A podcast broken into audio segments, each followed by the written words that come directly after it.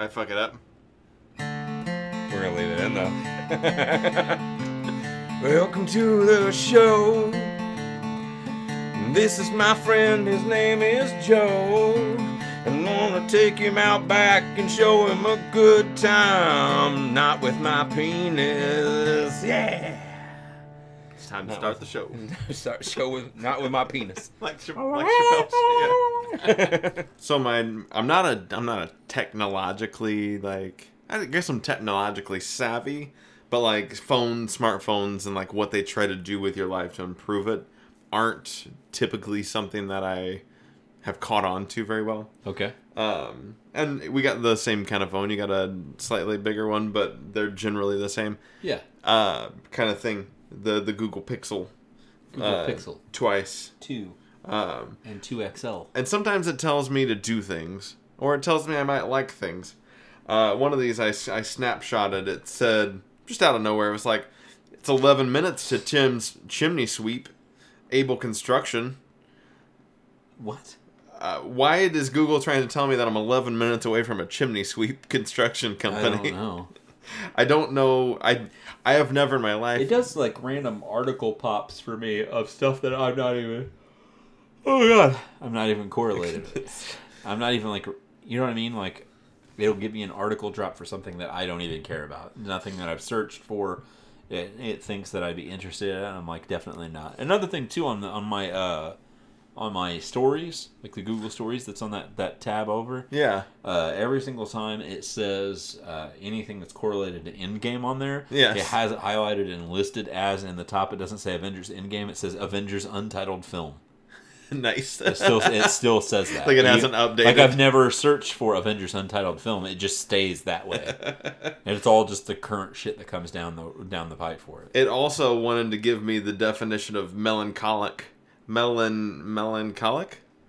Okay. Um, I guess I was feeling melancholy that day, and also wanted me to play Nicki Minaj's "Starships" song.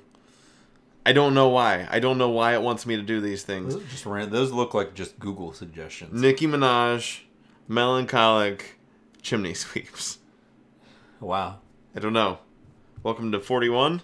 This is 41. You usually say welcome, but I decided I was going to do it. Yeah. Welcome to episode 41, sponsored by Tim's Chimney Sweeps. Tim's chimney If you go to timchimneysweeps.com and It's- slash IFNZ, you'll find a, a- picture of Shad uh, in the nude with a hat on and a chimney sweep. Uh, What? what's the the tool called? The sweeper. Uh, the, as the with holding the sweeper. I think it's just called a chimney sweep. That's it. You don't get any and- promotion for it. That's just this episode is brought to you by that picture. I think the on person and the tool are both uh, called the same thing. Ooh. Can you imagine if that's what we called us by our tools? What?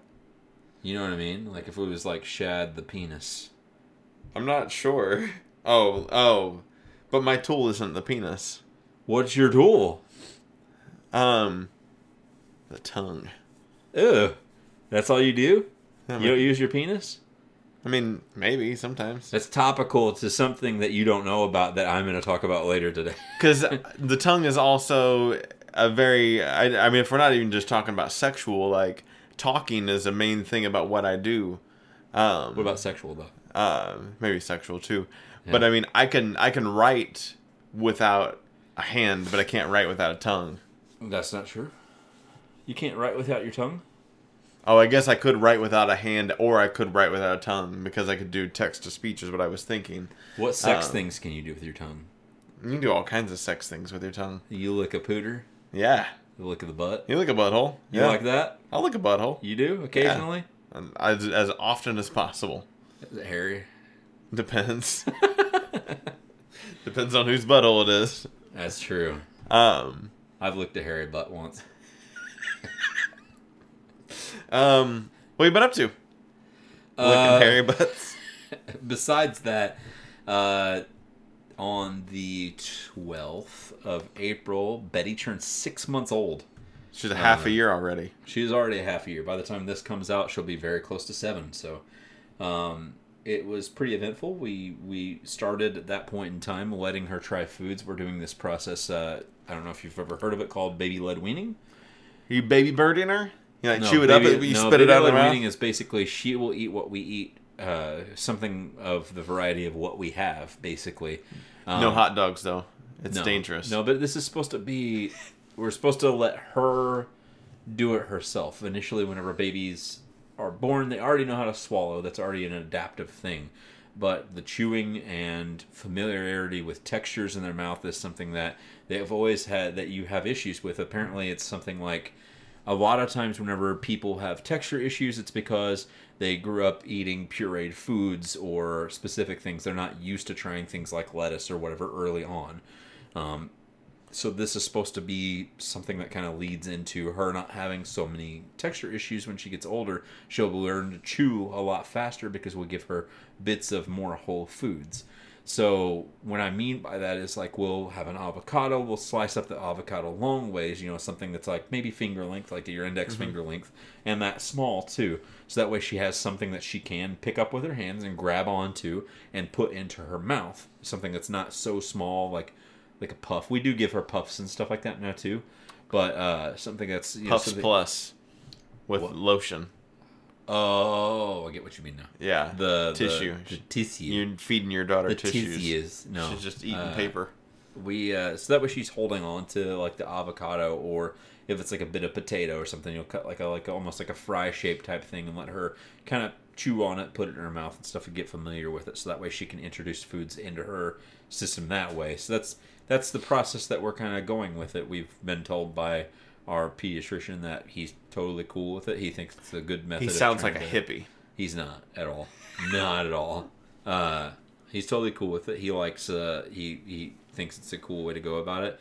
Uh, Mandy's sister is a speech language pathologist, or is that is that is that how it is? Sounds like something somebody smart would say. Yeah. But uh, she's basically a specialist in speech and like swallowing and stuff like that. Like that's what she she helps people like that are older that have issues swallowing and stuff to kind of relearn. And then when people want to say something rude, she's like, "Swallow your words." Yes. Uh, but she said that that's like that's that's her, the people in her field. That's like the preferred method of teaching a child like how to eat would Yeah. be doing like the baby led weaning. So we started that. Uh, she had her first Easter. We got her a basket full of some goodies Nice. that are basically mostly goodies for us, like the new Word. clothes for her and uh, uh, diapers and stuff like that. We didn't get anything like candies or anything like that, but got her her, her first Easter basket and let her kind of hang out with us while we're opening it and showing her the stuff. Like I, I sat her on my lap and I held her and was just like, "These are diapers. We're gonna put them on your butt for your poop and pee." yeah. This is a shirt. Look, it's got a unicorn on it. Uh, so we did that yesterday. We went to uh, Mandy's cousin has a soft is plays softball for their high school um, down in Vienna, and we went to a game that they had up here in Vergennes because they were playing against Elkville, um, and uh, we watched it. It was pretty bad. They got stomped by Elkville. Like by the time the game started at 4:30 p.m., we got there at five because we were running late, getting the baby ready and everything, and we were getting like sunscreen on her because it's bright yesterday, um, and getting ready to go. We got there at five. By that time, this is a seven inning game, so by the time we got there, they were already at the bottom of the fifth inning in a half hour. How did they move so fast? That's the, it was just because it was like they the, the Elkville would be up. They would score like one or two runs, and then they would be up for. How's Vienna. baseball work? What do you mean? How's baseball work? Like, is it like how's an how how does an inning know to stop? How do innings know to stop? Who gets three outs? The outs. That's it. I forgot. I was trying to. I know. That, I know Yeah. that sounds stupid, but I forgot how so baseball you're, works. if you're the home team, the top in of the inning, like the top of the first, would be the non-home team. Yeah. would be the one that would go first. Gotcha. Basically, that's how it is. Like it's like But- you're at our house. You're our guest. You go first at bat. but you're yeah, that makes sense now. The innings Um, end when you yes, get three you outs. get three outs, and then the inning ends, and then they switch positions. Yeah. You'll have the, the home team go out in the outfield, and then the uh, the rival team come. I remember this now. It's coming back to me. So uh, we by the time we got there, they'd already gone through that many innings. That's not supposed to happen in within a half hour span. Just as an FYI, like whenever you watch an MLB game, uh, They have Nine commercials innings. though. Sure, but I'm just talking about nine innings, and the, the breaks are longer and stuff too. But nine innings, the fastest that you probably would get it to go through would be like three hours, three three and a half hours. But that's not how like most like kids games are about an hour. I go to a lot of them. you do. Yeah. Okay. Yeah, they're normally like an hour, hour and a half. So sure, hers was probably around like an hour and fifteen minutes, and it went through the seven innings pretty quick. They didn't score a run. She actually didn't even get to play. She was in the dugout, supposed to be keeping score. She's a scorekeeper, right on. um, which I don't know what the deal is with that. Uh, her coach for the team, she feels like doesn't really care for her, even though she's a really good hitter. So he doesn't like put her in ever. She's got to show all. up on time. She does. She's got to. I don't know. I don't know this person. I, I don't know. So he doesn't put her in to do any of it. So I I don't really know what the deal is there. Say, but put me so in, coach. I'm they, ready to they, play. they let her be a scorekeeper, and then whenever she got down there to the game, she was just like, "I didn't want to keep score today," so she just hung out in the dugout and let somebody else be scorekeeper that was supposed to be a bench warmer with her, and she just kind Maybe of that's fucking. why she doesn't. She's shading on her responsibility as a scorekeeper. So the coach is like, she clearly doesn't want to play. No, I mean because the other person that she let scorekeeper is like a bench person like her too. Regardless, she's a really good hitter. I don't know why they didn't put her in the first place. It wasn't like it was going to be bad one way or the other because they were doing horribly. That's it true. was like seven to zero by the time it was over. Um, a good game, good game, good times. First time I've been to that field, so uh, that was that was something. And then today I went to the eye doctor. I bought three pairs of glasses for me. How many dollars did you spend on that? Can I Uh, ask? Uh, I enough. You spent a lot. Uh, There wasn't like you got a great deal. I did like, get a good deal. buy one. I saved. I free. literally saved half of the money I would have spent on all of it. Um, we got Mandy's glasses getting her. She has a pair of new glasses, but they ended up getting what they call crazed, where they have those like lines from like heat and stuff like that that kind of come through on there. I never heard of that. Um, if it's like if you leave, if you have a pair of glasses or sunglasses that are prescription and you left them in a hot car on Oh, a summer's day type thing. I only got one pair. It's like a layer of glass, uh, or the Crizal, I think, like a, a stuff that they put on there for like anti glare, and it starts like kind of fraying off and makes these weird lines and indentations in them called crazing. gotcha. I don't know if I'm explaining it proper. Mandy will probably correct me if I if I am after she listens to this episode. yeah, I don't know. I uh, I only have one pair, and they're always on my face. So I will. I guess I, I- won't run into that issue. A pair that's going to be my prescription sunglasses. I got a pair that's going to be for me to be at home while I'm not at work. I got a pair for me to be while I'm at work. You're a fancy boy. You Uh, eat them while you're driving. Do I? Yeah. Yeah, I have to. Oh, I can't see. Well, I can't either. That's why I was. Yeah, I, I have but to wear them at all times. Yeah. You keep them in different places, though. It makes me think that you take them off sometimes. And you're like, I, I won't wear these. I'll wear them when I'm at work. the pair that I wanted to keep for at home that wasn't going to be my work pair. I, I think they're what I would consider quote unquote fancier glasses. They're like your going out glasses. Kinda, I guess, or just you know, I'm at home, I'm gonna wear these kind of a thing. I don't want to you know dirty these up kind of a thing. Whereas the Mm. other ones, I'd be like, they're more kind of like the ones that I have on now. Yeah. So I'm just gonna use those as my work glasses Gotcha. or doing shit out and about glasses, and then the other ones are basically black versions of the fancy glasses that are going to be sunglasses. Word. Um, but I got those. I found out that I have this uh, health savings card that I got whenever I first started working there, and basically every at the beginning of every year, um, my insurance company would dump money onto that card, but I never used it the entire time that I've been working there. And then since Betty was born, we changed our insurance around, and I don't have that card anymore to use. I have the card, but they're not putting money onto it. So I have this money that I can use on anything health oriented, including glasses or whatever. Nice. That's just been sitting on this card that like expires in 2020 sometimes. So gotta use And they're just like, oh, here. And it was just like, how much money is on it? I called them today. It was like, oh, it's this much money. And I was just like, what? And she was just like, yeah, there's quite a bit on there. I was like, I've never touched it. She was like, well, you haven't activated it. Let's activate it. And I was like, cool. So I got the, the eyeglasses, the doctor's today, and I was just like, I'm by your store today. Nice. I'm here to get glasses today. Good. Uh, that's really the most exciting things that have been going on. That's nothing like super Definitely. altering or life changing. I know you've been up to some shit. I haven't been up to much. I uh, I went to New Orleans over the weekend. That's a little bit though. yeah, it was a it was a quick little trip. I've got some friends down there. And, I feel like uh, it was more exciting than my softball game. uh, so drove down Friday and uh, spent a Friday night and had some dinner with a friend. Um, that was about it for that. And then uh, Saturday there was a birthday party going on, so we kind of hung out. Um, but before that, went to um, the the down to the uh, Jackson Downton Abbey? Square. Downton Abbey. No, Jackson Square, uh, which is where the the cathedral is, and Uh-huh. just kind of the whole downtown Where the area. thriller dance. Is that where Thriller? I have Dance no idea. Oh, I, I don't think so. uh, You keep talking about it. I'm gonna look up where they filmed Thriller now. Oh, cool. Uh, we uh, checked out some artwork because they always have artwork around the Jackson Square. Uh, just different people, so it was cool to see the artwork. There was a giant race going on down there uh, that I didn't know that was going to be going on.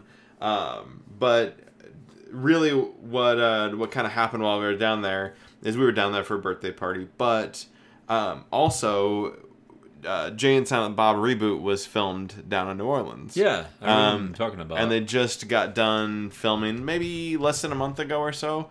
And we i did some research trying to figure out where because a lot of it took place or some of it took place in a mall. And so i was trying to figure out what mall it was in because i wanted to see you know kind of go through it all. Uh, the the movie was filmed in the esplanade mall. Uh, esplanade uh, is a mall i've been to before uh, but I was really kind of determined, like I need to find this and see if they have like Brodie's comic book store is still like Like, still set standing up. kind of a thing? That'd be cool. Uh, just just out of curiosity, and then I also found out where they created the Mooby's that that's in the movie because they made a whole new Mooby's uh, fast food restaurant there. Um, so found the Mooby's. I'm uh, watching all of the, on his uh, Instagram. He's been posting all those snippets of like, Yeah. the videos and stuff like that for like the docu Yes. series for it. Yeah, like the- the Road to Reboot. Road to reboot. Yeah. Yeah. and I've been watching like I watched the the one that was like two or three minutes long. It was about the Mooby's, and I was just like, they got so detailed, like Yeah. like bringing it back to life. Like it has its own drinks on. Like they showed like the Uh-huh. fountain soda. It was like all uniquely named Yes. something else that's Yeah. tied to the movie. So I saw the building, found the building, uh, but it's no longer a Mooby's. Uh, it's just kind of set up. Uh, it's the, it's the building, but it's not anything. It's actually home of. It's going to be a new uh, restaurant uh, coming soon.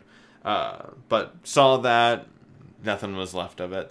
Gotcha. Uh, but it was like, hey, that's that building, and then uh, went to the mall, uh, the Esplanade Mall, where they did filming there, and they didn't have anything set up there either. But it was kind of neat just to kind of retrace the steps, places I've been before because I've been to New Orleans a couple of times. S Esplanade, E S P L A, yeah, I like that. Esplanade, New Orleans. Yeah. Um, the mall is specifically probably what you want. I guess. Uh, I guess if you want me to look at the mall. I don't want you to look at. I don't. I just care. wanted to see what it was I don't care if you look at the mall. Um, Whoa, was she there? I don't. I Did she didn't have see leaves her. on her face? I didn't see her. Um, They got deep fried Oreos at this mall. We are going back together. um, but that was kind of neat. And then um, I was looking for a couple of specific comic books um, that had come out, and it was just a, a reminder of how much I enjoy kind of the hunt for a comic book. Um, you don't have to do that as much, you know, in this time of life where there's you can eBay, my comic stop, what you know, there's all kinds of different websites that you can go to to find any comic book you're looking for, and just kind of takes the fun out of it. And hell, even if you go to like, I can go, I can go to Mike at, Cam- at Campus Comics and say, "Hey, Mike, can you get this book still?" And he can order it in for me. Um, but there's something about just being able to go to different comic book stores and find that book that you're looking for. Yeah. Uh, that's always been fun for me. Um, I'm actually I'm writing a blog about that. That should be on the website soon. Um, regarding Maybe by this time this is up. Even. could be by the time this is up. This will be May something. I Yeah, think, right? it'll probably be up by then because I'm I'm in the middle of writing it currently. Uh, but yeah, that, Yeah, just May something I, I always enjoy. Um, and then the other thing, New Orleans related, uh, besides just loving the city and eventually probably living there. I know. Uh, Don't remind me. it'll be a while still. I know it's gonna be a while, Shad, but I'm not excited about just doing this exclusively. Oh, I'm not gonna get to see your face right next to me. All I'll the probably time. come to like for holidays and stuff. Oh, for holidays. Yeah. Oh, good. Holiday specials. That's all we get face to face. um, is that I've been on the hunt for pickle chips, you know. Jesus Um, Christ. Never mind. Go to. Leave. um, and I think I found my favorite pickle chip so far, uh, which Oh. is yeah. Did you see Vlasics is making one? No, I didn't. Yeah, like they're actually like Like made Vlasic like, bland from chips. not chips. They're actual pickles, and they're chipping them. I'll type it up and I'll find it for you. I'm having a hard time Also- wrapping my brain around this. also, just to bring it back full circle, Thriller was just filmed in L.A. Just L.A. Like it was at a cemetery that was in L.A. I look like an old ass cemetery. It probably is, but it was in L.A. That's funny. Um, Also, did you go to Bongos while you were at this mall? I did not go to I've never. Bongos. That was the first thing that popped out to me. I was just like, "Uh oh, Bongos!" I probably walked past it. I'm sure Um, did. But uh, pickle chips. So Oh, yeah. Zapp's is a is a brand of chip that is kind of home is in New Orleans.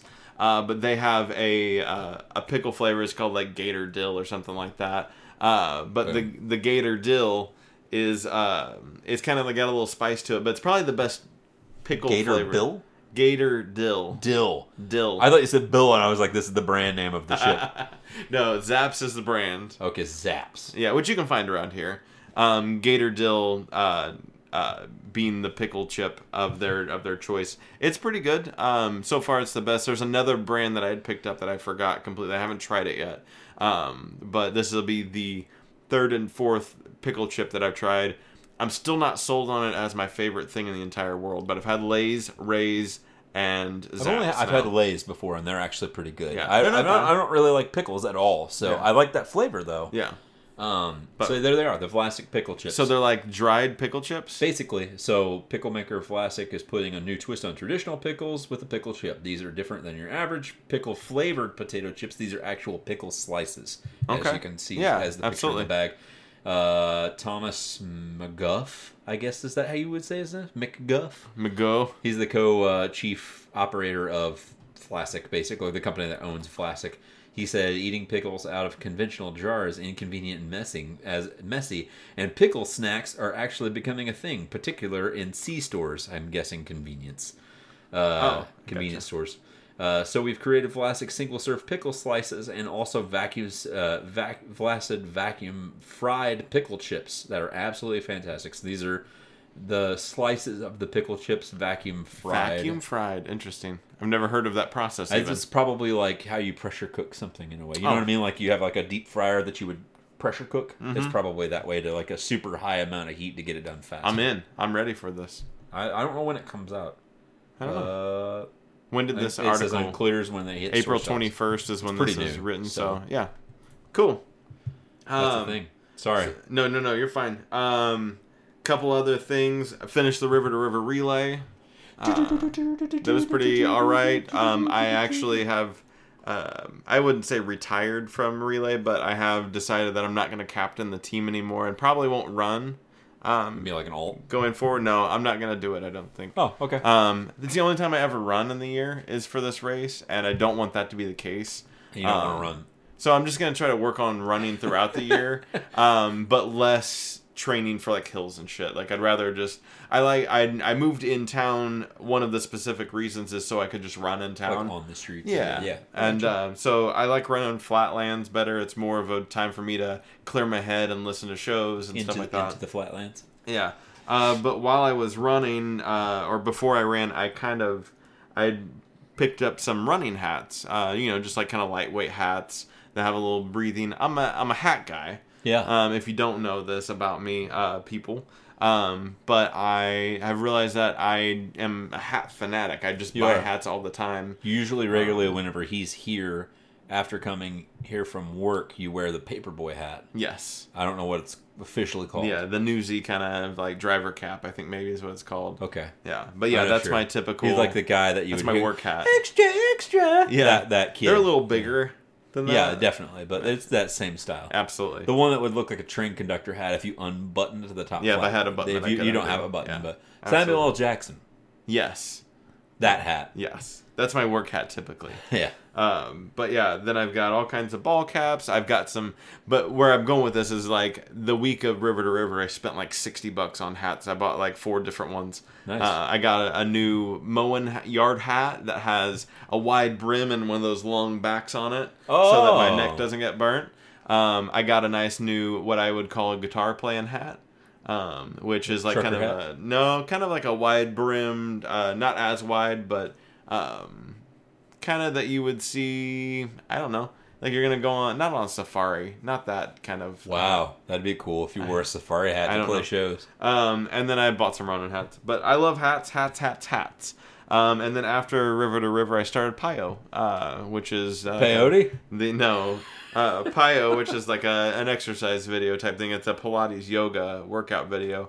Um, trying to to maybe lose some lbs, get in shape a little bit, um, with something that's not as heavy on the knees as running is, because you know we're not getting any younger. I'm Knee- heavy on my knees. knees uh you know what I mean. knees hurt a little bit more and then yeah the websites as i mentioned last episode the websites uh starting to get a little better we're, we're getting things figured out on the website shadschubert.com it's uh it's coming together ShadSchubert.com. yes ShadSchubert.com. That's your uh, jingle I made for you. It's like a five second spot. It's going to be on ESPN tomorrow. Uh, you're sweet Yeah. thank you for You're that welcome. May the 7th be with you. That'll be the next day after this comes out. may the seventh be with you um That was yeah. that. What was that? Uh, Mark Hamill's thing last year. After May the Fourth be with you, came like that was a thing. Um, obviously well before this, but uh, last year he did a thing like for the entire month of May, he had a saying for every day, and he just kept coming up with them. nice Uh, I don't remember what all of them were. We'd have to go back and look at them. i uh It's not important. after this before this releases after This will come out on the sixth of May. Yeah, so something it's already happened, but I've had my first show, um, my first solo show Cool. at uh, it's called the Blink Small Makers Market, maybe Small Makers Market, sm- uh, Makers Market, small Makers the Blink Makers Market. Um, it's uh, put on by a group Is this of the art show gallery thing Yeah. that you were talking about? Before? yeah, it's kind of like it's different people with uh, Where's that at? It's in this one's gonna be next to the train station, the old train station, and like the In cellar, Carbondale? like in that area. Yeah, in Carbondale. Yeah, yeah, okay. Um, it's a, a, a show anybody can go to. They're gonna have all kinds of stuff for sale At the pavilion or like actually in like at the train, at the train at the station. train station. So yeah. it'd be like across from Soundcore. yeah, yeah, exactly. Um, so I'll be playing. Uh, it's a, on a Sunday. It's the Sunday before this all comes out. Um, three to six, three hours of shows. Uh, just gonna be playing some some covers and some original music and stuff that we've written Nice. together and everything. So should be pretty cool. Um, When's your first for that. show that you're doing at uh, Penny's? You said you were going to start doing those. oh, there's a there's an open mic night um, in May sometime. I can't remember mid May. Um, it's on like a Thursday night, I think. That's what I was gonna right. say. I was like, I didn't know when it started. I was hoping. I was like, if it was on my birthday, I actually have my birthday off Oh, yeah? from work. I was like, I would come down there specifically for my birthday just to hang out I, and watch uh, you play. I don't remember exactly what's going on. Um, let's see, open mic night. Oh, it's May second. May second. Oh, Yes. that sucks. That's when their first open mic night is at Penny. So hopefully I'll be able to do that. I'm excited to get out there and play some tunage. I've been working on some originals. Um, been working on some new covers. That's yeah, I'll talk about a little bit later, maybe a little bit. But yeah, Cool. That's me. What's your game life been like, brother? Uh, I haven't really been able to play a lot of things or watch a lot of things truly. Most of my stuff this week is all in music. Uh, game wise, still Destiny 2, obviously, the spring event that's happening. Uh, Revelry, or however you call it. Um, essentially, there are these things that you can collect from doing. Uh, there's this this forest in the game. It's not like a forest forest, but like a digital forest. it's like a Forrest Gump. No, a digital forest. I guess a Forrest Gump if you bought it on digital, like for like ultraviolet Yeah. or uh, you know something else that doesn't exist anymore that Oh, yeah, Walmart forgot. Ultraviolet's not there anywhere. Uh, Movies anywhere. uh, so it's like a digital forest thing that happens. It's like a weird simulation instance that you run through.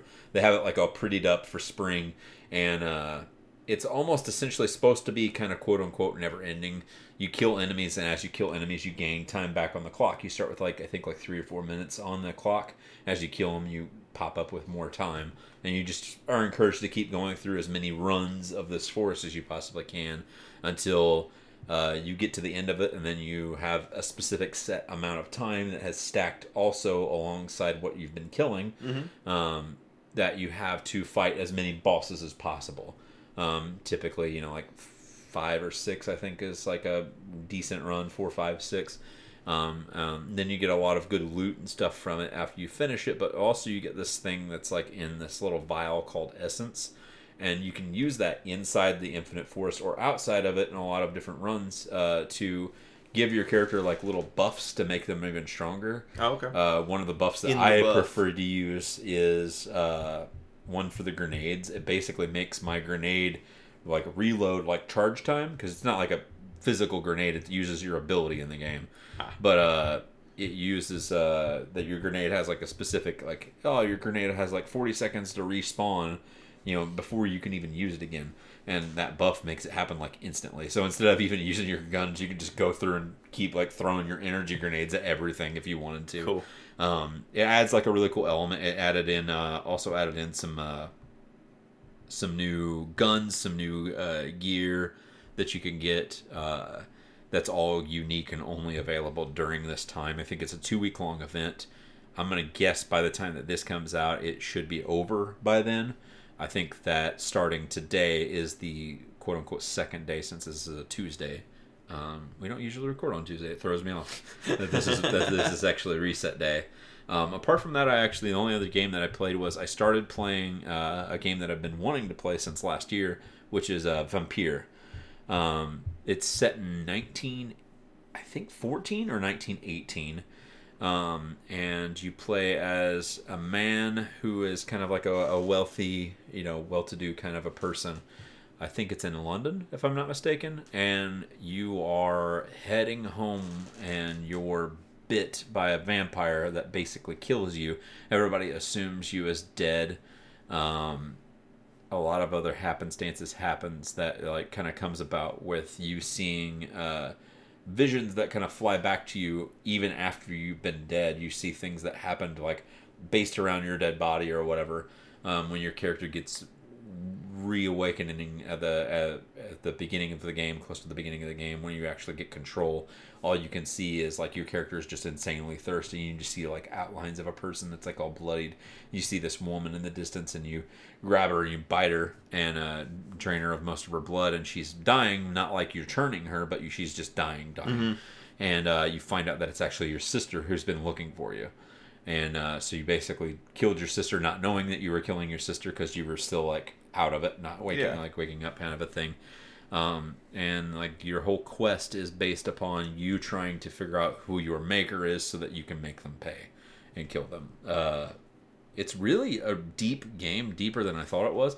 Not necessarily story wise. The story is really cool, but I mean, as the battle system and stuff goes, like it's just kind of a beat 'em up, like hack and slashy type game. But you get a lot of like, there's a skill tree that's in the game that I didn't think would really be there. I thought it was just going to be more story driven, Mm-hmm. and this is more like kind of like how the new God of War has like a skill tree based on like, oh well this is like specifically for your abilities and you have an ability that like gives you these like weird claws that kind of come out and you can attack heavy like a heavy attack with these claws and then like you get new abilities with these claws and it's like a super branched out bigger skill tree thing than i thought was going to happen which i think is really cool but like i said i'm only like maybe an hour and a half into it and it's kind of like a 30 hour experience from what i've gathered like 20 or 30 hours I see. um, so I'll, I'll have more to report about that. It's definitely something I'm going to keep uh, playing. Nice. Seems really cool. Uh, the acting and stuff's not the best in the world, not as good as I've seen before in video games, but Sure, yeah. I think that the story and the gameplay and that skill tree stuff is deep enough and rich enough that it's going to keep me interested, at least to check it out.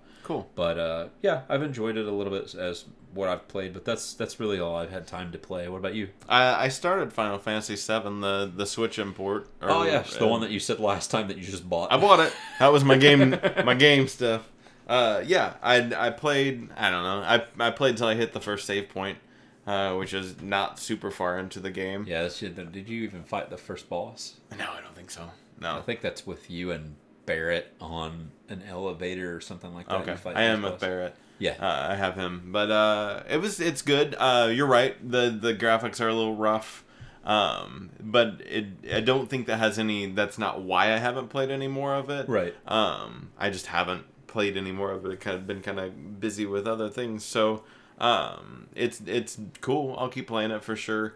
Uh, but yeah, anybody who is branching out into checking out the Final Fantasy uh, import to Switch, it is as Justin had said before, a little rough in the graphics realm. But if you're really kind of checking it out for story and wanting to see what all the Yeah. hubbub is about on that side, it's definitely worth it. I mean, for the price it's point, not it's like not. absolutely horrible graphics. I mean, it's No. it's it's memorable to me, and I, I don't care about the graphics in that game especially as much, but it is harsher on the eyes to me, especially going back from classic games to me that stand out artistically would be more sprite based games you know things like your older legend of zeldas or uh, secret of mana things like that artistically speak to me and then we have stuff that's out nowadays or since like you know gamecube ps2 era Yeah. that doesn't look like but it's actually a pretty cool looking game and stuff like Yeah. you know kingdom hearts still holds up well it looks good Yeah. even without the digital you know remastering Remaster, that we kind of got good. it still looks good Absolutely. but then you have that weird blocky era of we're trying to break into a semi 3D space, or it is full 3D.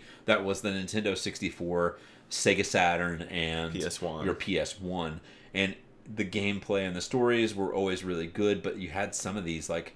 I remember going back and looking at some of the stuff that was in like Mario 64 and playing that not too uh-huh. long ago. And I'm like, this has so much brown in it. I was like, this is just a really brown game. I'm just like, it sounds stupid, but if you play back and watch, play some of those first levels, you're just like, hey, yeah, there's greens and stuff too, but it's just so, It's I don't know, it's clunky too. It's just, it's them learning, and we wouldn't be where we are today with all the cool it, shit yeah. that we wouldn't have without that, and the, without the PS1. You know, and like Final Fantasy Seven. Look at that compared to where we were whenever we got the PS2 and we got Final Fantasy X. It was That's a true. fucking huge jump, but we wouldn't have Final Fantasy X and what it became without having Final Fantasy 7, 8, 9. Yeah, yeah. Um, it's it, and it probably was badass for the time. Oh yeah, for Like it sure. was like, oh my god, look at this. yeah, I mean But- that's a when I was a kid and I was in Toys R Us and I saw Super Mario 64 for the first time, it blew my fucking tiny Mm-hmm. Yes, mind out of the water. It was Wow. nuts seeing that and playing a demo of it, being like, "Oh my god, I'm getting to play it well before the even console even comes out," kind Yeah. of a thing. And then finally getting it for Christmas and like, you know, being so ecstatic over it and stuff. But you know, going back now, it's yes, it's still a classic game. Same thing with Final Fantasy VII. Yeah. but they don't hold up as well as Yeah. what you probably remembered them. It's more of a nostalgic type thing. Yeah, and you're right. It, there's there's something that definitely happens in PS2 that makes something hold a lot better. Yeah. especially those higher end games. Like, Yeah, you're not gonna it- play they- like the SpongeBob like boat race and be like, oh, this is so great still. But like, Yeah, like no. a Kingdom Hearts or a PlayStation or a Final Fantasy X, there are some games that the graphics even hold up from that long ago. Absolutely. Um, but not much past that. That's what I feel like. A lot of people, especially nowadays, more so, started to give a lot of love to the to the GameCube once it launched. But Yeah. I feel like then, and its library isn't as deep and as rich as it was. But to me, that's one of my favorite Nintendo consoles. Mm-hmm. I would probably put the Super Nintendo first, and after that, the GameCube. Not that your- I don't like the Switch or the Wii or any of those, but those are probably my first two go tos. What came out? even above the the 64? And the 64 had so many 64 is classics, but the GameCube had so much shit on it that was just not as appreciated as I think it should have been. Yeah. Like a lot of people dog on Sunshine, and yeah, it doesn't have the controls that you would probably want from a Mario game. It added FLUDD, it added a lot of cool concepts, but I thought it was a great game. I thought Luigi's Mansion. I was gonna say we got first Luigi's Mansion on Yeah, there, right? That's the one that has the port for uh, Skies of Arcadia on it. Yeah, you know, it has the legends on there and stuff. I I adore that game. It's my favorite RPG ever. We got the Metroid Prime games on there. You got that Uh, one Wind guy, Waker's on there. that uh, that guy, that guy. uh, red and white suit. Oh, Beautiful Joe. Yeah, that's the Yeah. one. That eventually came to PS2 also, but it was on GameCube first. Yeah. But yeah, I mean, like so many great titles that were on there. I just kind of, like I said, I felt like it was underappreciated. Definitely. But they always have been uh, the kind of company that's tried to- Underappreciated tried to- sometimes. yeah, I think so. And they try to go out of their way to make themselves stand apart and be unique. I Mm-hmm. think that's why I've always liked uh, Nintendo so much more than the other consoles. And a lot of people like, maybe you like more so diehard PlayStation, obviously. Yeah. But I've always- been diehard Nintendo, and it's there's there's people that can't stand Nintendo for what it is, but I just have always been like it's it's like my bread and butter as far as I'm concerned. It's always my second Melee, choice console. the best Smash Brothers that's Yeah. been out. It's on GameCube. That's my second. I've never. I've always owned a. Or I've I've been pretty. I've owned more Nintendo consoles in my life than I've owned PlayStation consoles. Sure. Uh, but I've never owned a Microsoft console. Yeah. Um, But yeah, I definitely like I like my PlayStation. I, am not dogging Microsoft by any means either. They I am- no, they make they make really good first party titles sometimes. Mm-hmm. Like Halo is great. Gears have been pretty consistently, but I mean it's a more mature console. I feel like like Yeah. as far as that goes, and like I'm not a everything's very mature bit- person. But I'm not not that there's other ones that are immature because PlayStation has a lot of like The Last of Us is arguably way more mature. But I always find titles that are not very mature. Like Sure. that's what I gear towards. I want an escape of an Reality escape from real, yeah, yeah. realism. You want to play like fucking Jacks. Yes, and I stuff play like the Jak and Daxter from the- Kingdom Hearts. I want to play Mario. Yeah, you want to go with your like full on fucking higher fantasy Yeah. stuff as opposed to just being like it has to cartoony. be realistic. Yeah, But like Microsoft has always been seemingly more powerful as far as it goes. And if you're wanting to just look to play like all of the third party titles that are going to come out to pretty much every console, and you just want to have a console that does that and you're not caring about first parties, Microsoft's probably the way to go. It's more powerful. It's going to play those third party games Yeah. than anything else. But if you want first party shit, at this point it's Nintendo or Sony. Yeah, Right now, depending on what you probably. Sony. Yeah. Sony's got a fucking ton of games still coming out that are first party that are Mm-hmm. really good. Like Sekiro just came out. I never touched it, but I can't wait to play it. yeah, yes. What about your TV? You said you haven't been watching a lot, but Uh, we've still been watching Walking Dead. We watched the Rick episode where the exit happened. Yeah, we can Uh, talk about saw it the, saw, saw the time gap that ended up happening. I guess that uh, Jadis or Anne or whatever you want to call her uh, got him in the helicopter or whatever Yeah. at the end of it. Uh, so that was cool, and it was neat seeing uh, little baby Judith be all middle. she's my favorite. She is. Yeah. Does she consistently stay cool? Yeah, she's not in there nearly as much as I want her to be, but I like what she brings to the table. Yeah, I saw like the first uh, that first appearance that happens like at the tail end of that after everything's done, and you see uh, what's his name, Dan Fogler, Oh yeah, yeah. in there with that group or whatever, Mm-hmm. and she's like kills the zombies right away, and she's got like the mini katana on her Yes. back, and her like uh, basically like a gun like her dad carried, that's just slightly smaller, and wears the the fucking uh, Yeah. sheriff hat and stuff like that. I was just like, this is fucking rad. Yeah. But uh, yeah, that got me in. That was like the like it's like okay, we got the same drawn out shit and then when they when like the the sneak peek for next week or whatever when that came out for that I was like, all right, I'm in. Like they're they're bringing a new group. They've got Judith, they did a time jump. Carol's got long ass hair. Yeah. Like Uh, no, it's it's still been good. Uh, I'm, I'm I'm enjoying it still. Um, not my favorite season, but it's been uh, better than what I was expecting, especially considering the amount of viewership being like slowly declining as it's gone on. Uh, so I, I don't really know. I'm excited to see what uh, what Negan's gonna end up being like. You know, even further down the ri- line. It was cool seeing him be broken yeah. uh, like at Maggie's feet, just begging to die and shit like that, Yeah. and her being like, "You're just basically already don't exist. Might as well just put you back in," kind of a thing, and seeing Mm-hmm. her full resolution with it kind of come about. yeah. Um, the only other thing that we've really been picking up on is Game of Thrones. the GOT. At this point now of recording, we are two episodes deep into a six episode final season. That's so Uh, short. It is. Uh, the first two episodes are actually short. Uh, they are standard length, about like 52, 54 minutes. Wow. Um, the next episode is supposed to be, I think, 82 or 88 minutes long. Gotcha. So you're So- getting an hour and a half or so. Yeah, basically. Uh, a lot bigger chunk of content almost.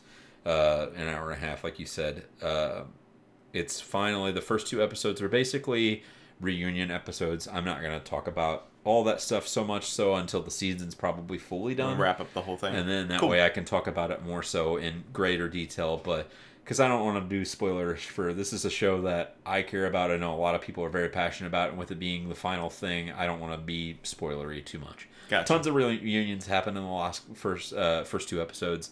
Um, some very important revelations finally came about to certain characters. Um, which Jon isn't really, Snow. yeah, uh, it's something that uh, so it's correlated with the last season. So if you haven't watched season seven, stop listening to this part and just skip ahead a little You don't bit. have to talk about it. Well, I was just going to mention it because we know as of the end of the last season that Jon Snow is not a bastard child like we always thought he was. His parents were married. Yes, Okay. and we know who his parents are and what that really means. They're the king and queen. kind of in a way, not really. I don't though. know. Uh, his mother was Ned Stark, uh, who His was, mother was Ned Stark. No, his mother. That's a real weird first name his for mother. a woman. his mother was Ned Stark's sister. Her name is Lyanna Stark. Huh. Um, that Ned Stark basically was his father, kind of growing up. Um, and his but it was real, actually his uncle, I guess. yeah, Right. okay. technically yes. And then his real father was Rhaegar Targaryen, who is Daenerys Targaryen, Emily Clarke, uh, Emily Clarke. You know what I'm talking about? Yeah. Uh, her character from Game of Thrones. It's her brother um, that had you know since been killed. Same thing with Lyanna. She died after childbirth. Um, she gave Jon to So Ned Daenerys is Jon's aunt. aunt. Okay. Really, yes, and they are together as a couple. And they don't care. Uh, that revelation has now been put out to Jon. He didn't know. he Oh, has not known until uh, season eight, episode one. Did we know? We knew. Oh, okay. As of season seven, we knew that that was the I gotcha. thing. Okay. Um, but yeah, it was just really crazy seeing like the reactions from other people. You know, has he kind of how all this happened? Uh, like I said, the reunions were really heartwarming. This is there are characters meeting up that haven't seen each other since season one, Holy cow. kind of wow. thing. So like uh, Jon's little sister Arya Stark. Um, she has been they the only time that they've ever been a part of each other, and you really see like how strong of a connection they are. Like they're very tight knit. He's the one who gives her her sword that she carries throughout the entire series, named Needle. Um, she he's the one who you know kind of looked after her and was okay with her being like wanting to be a little fighter and not me kind of like a tomboy doesn't have to be a prissy prim princess type person Yeah. and you know them hugging and embracing whenever they're in that first episode together from season one episode one after that they don't see each other again until season eight episode one Wow. Holy so cow. then they finally see each other again for the first time it's like a super heartwarming moment like these people that love each other haven't seen each other for years and years and years at this point. and um so there's a lot of meetings that happen that are kind of like that Did um, winter come? winter winter is here Oh, it's here now. yes Okay. so that's the whole build up to everything the uh Have they been waiting on like this has all happened since last winter? Like this is all within so a year. in- within no, within the world of Westeros in Game of Thrones, Uh-huh. uh, there could be hundreds of thousands of years before there's a winter. ah, That's how it works in in the show.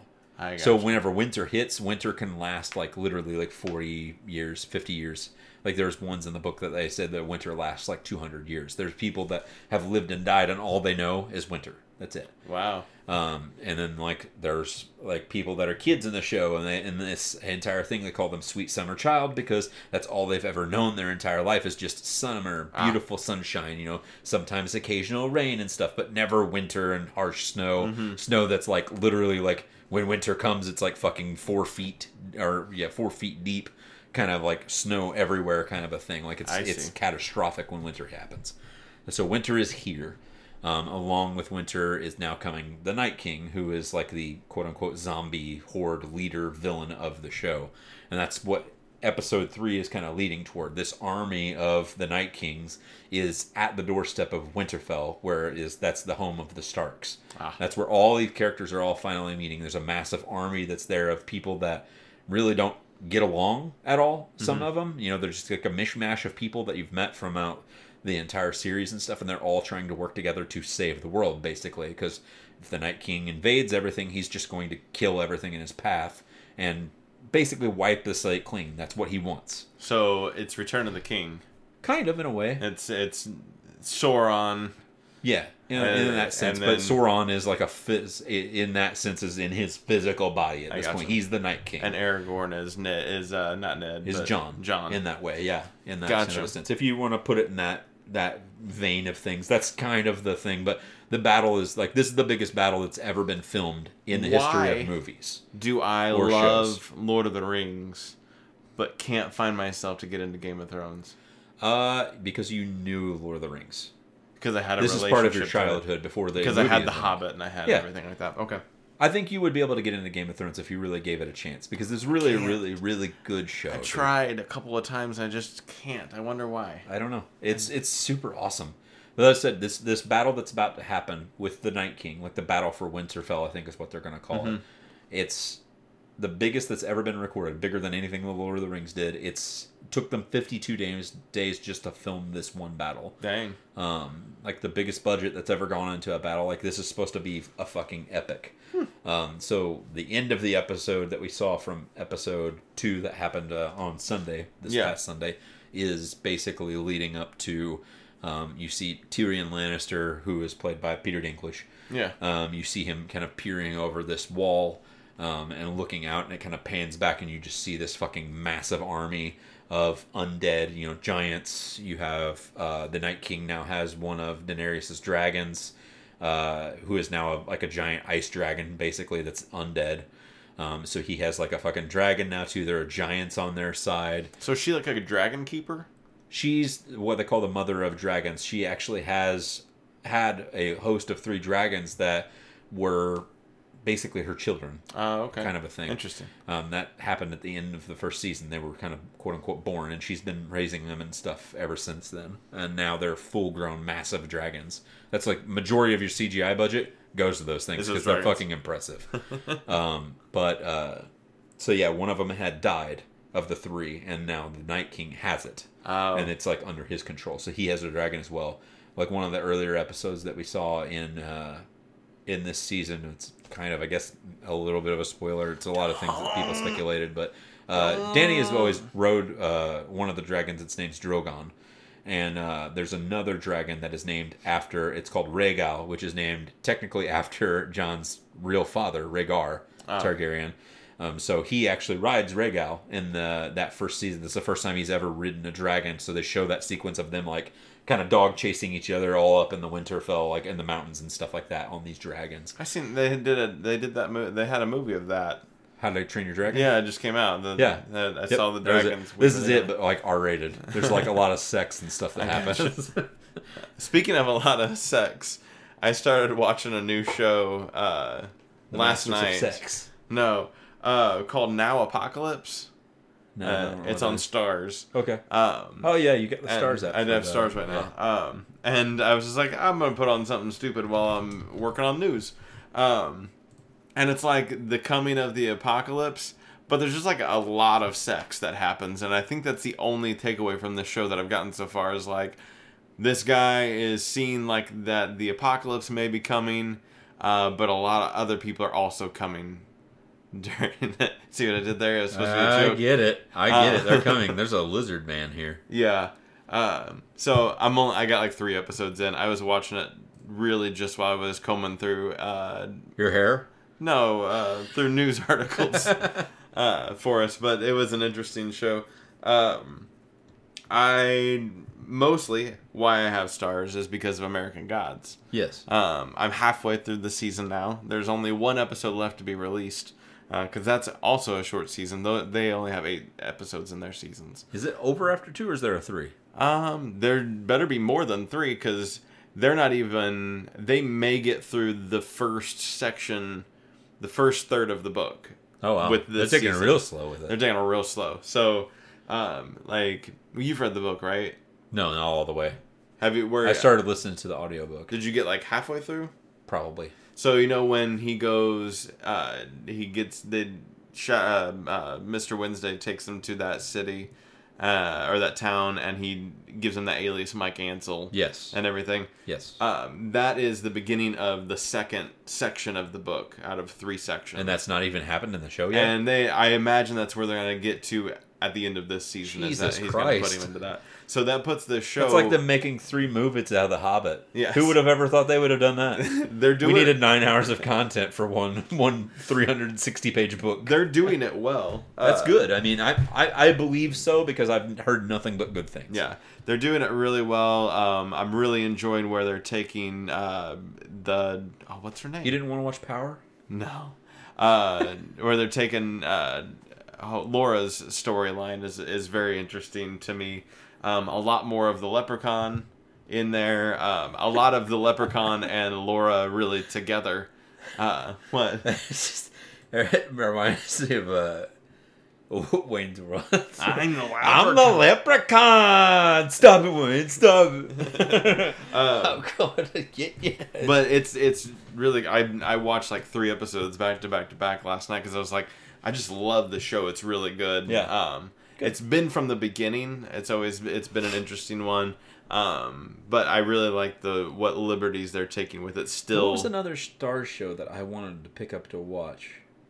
Was Outcast on there? no Outcast on Showtime. Showtime? Showtime. Is it? Mhm. The Kirkman one, right? Yeah.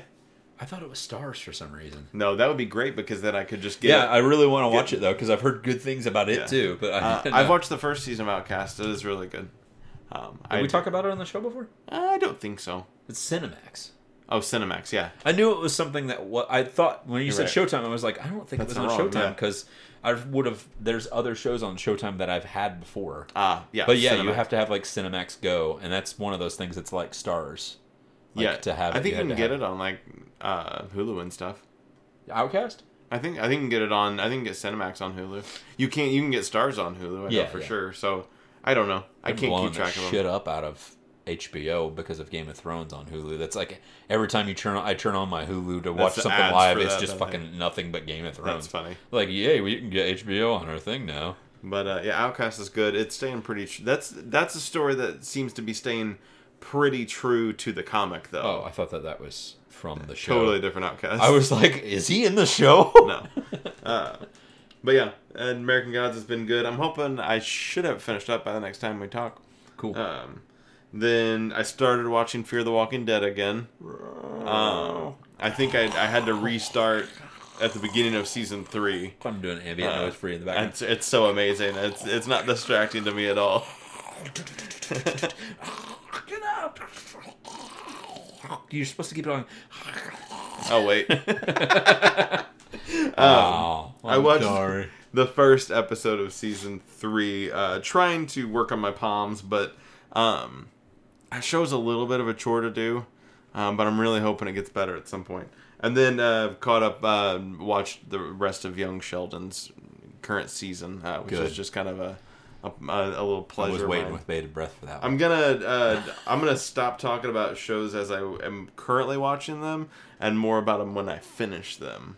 What? Um, I'm gonna probably keep talking about Game of Thrones. Honestly, can do I don't know what you we're want. gonna do. I'm, I'm curious about it now because we're You two can- episodes in, so that would mean that this is three, four.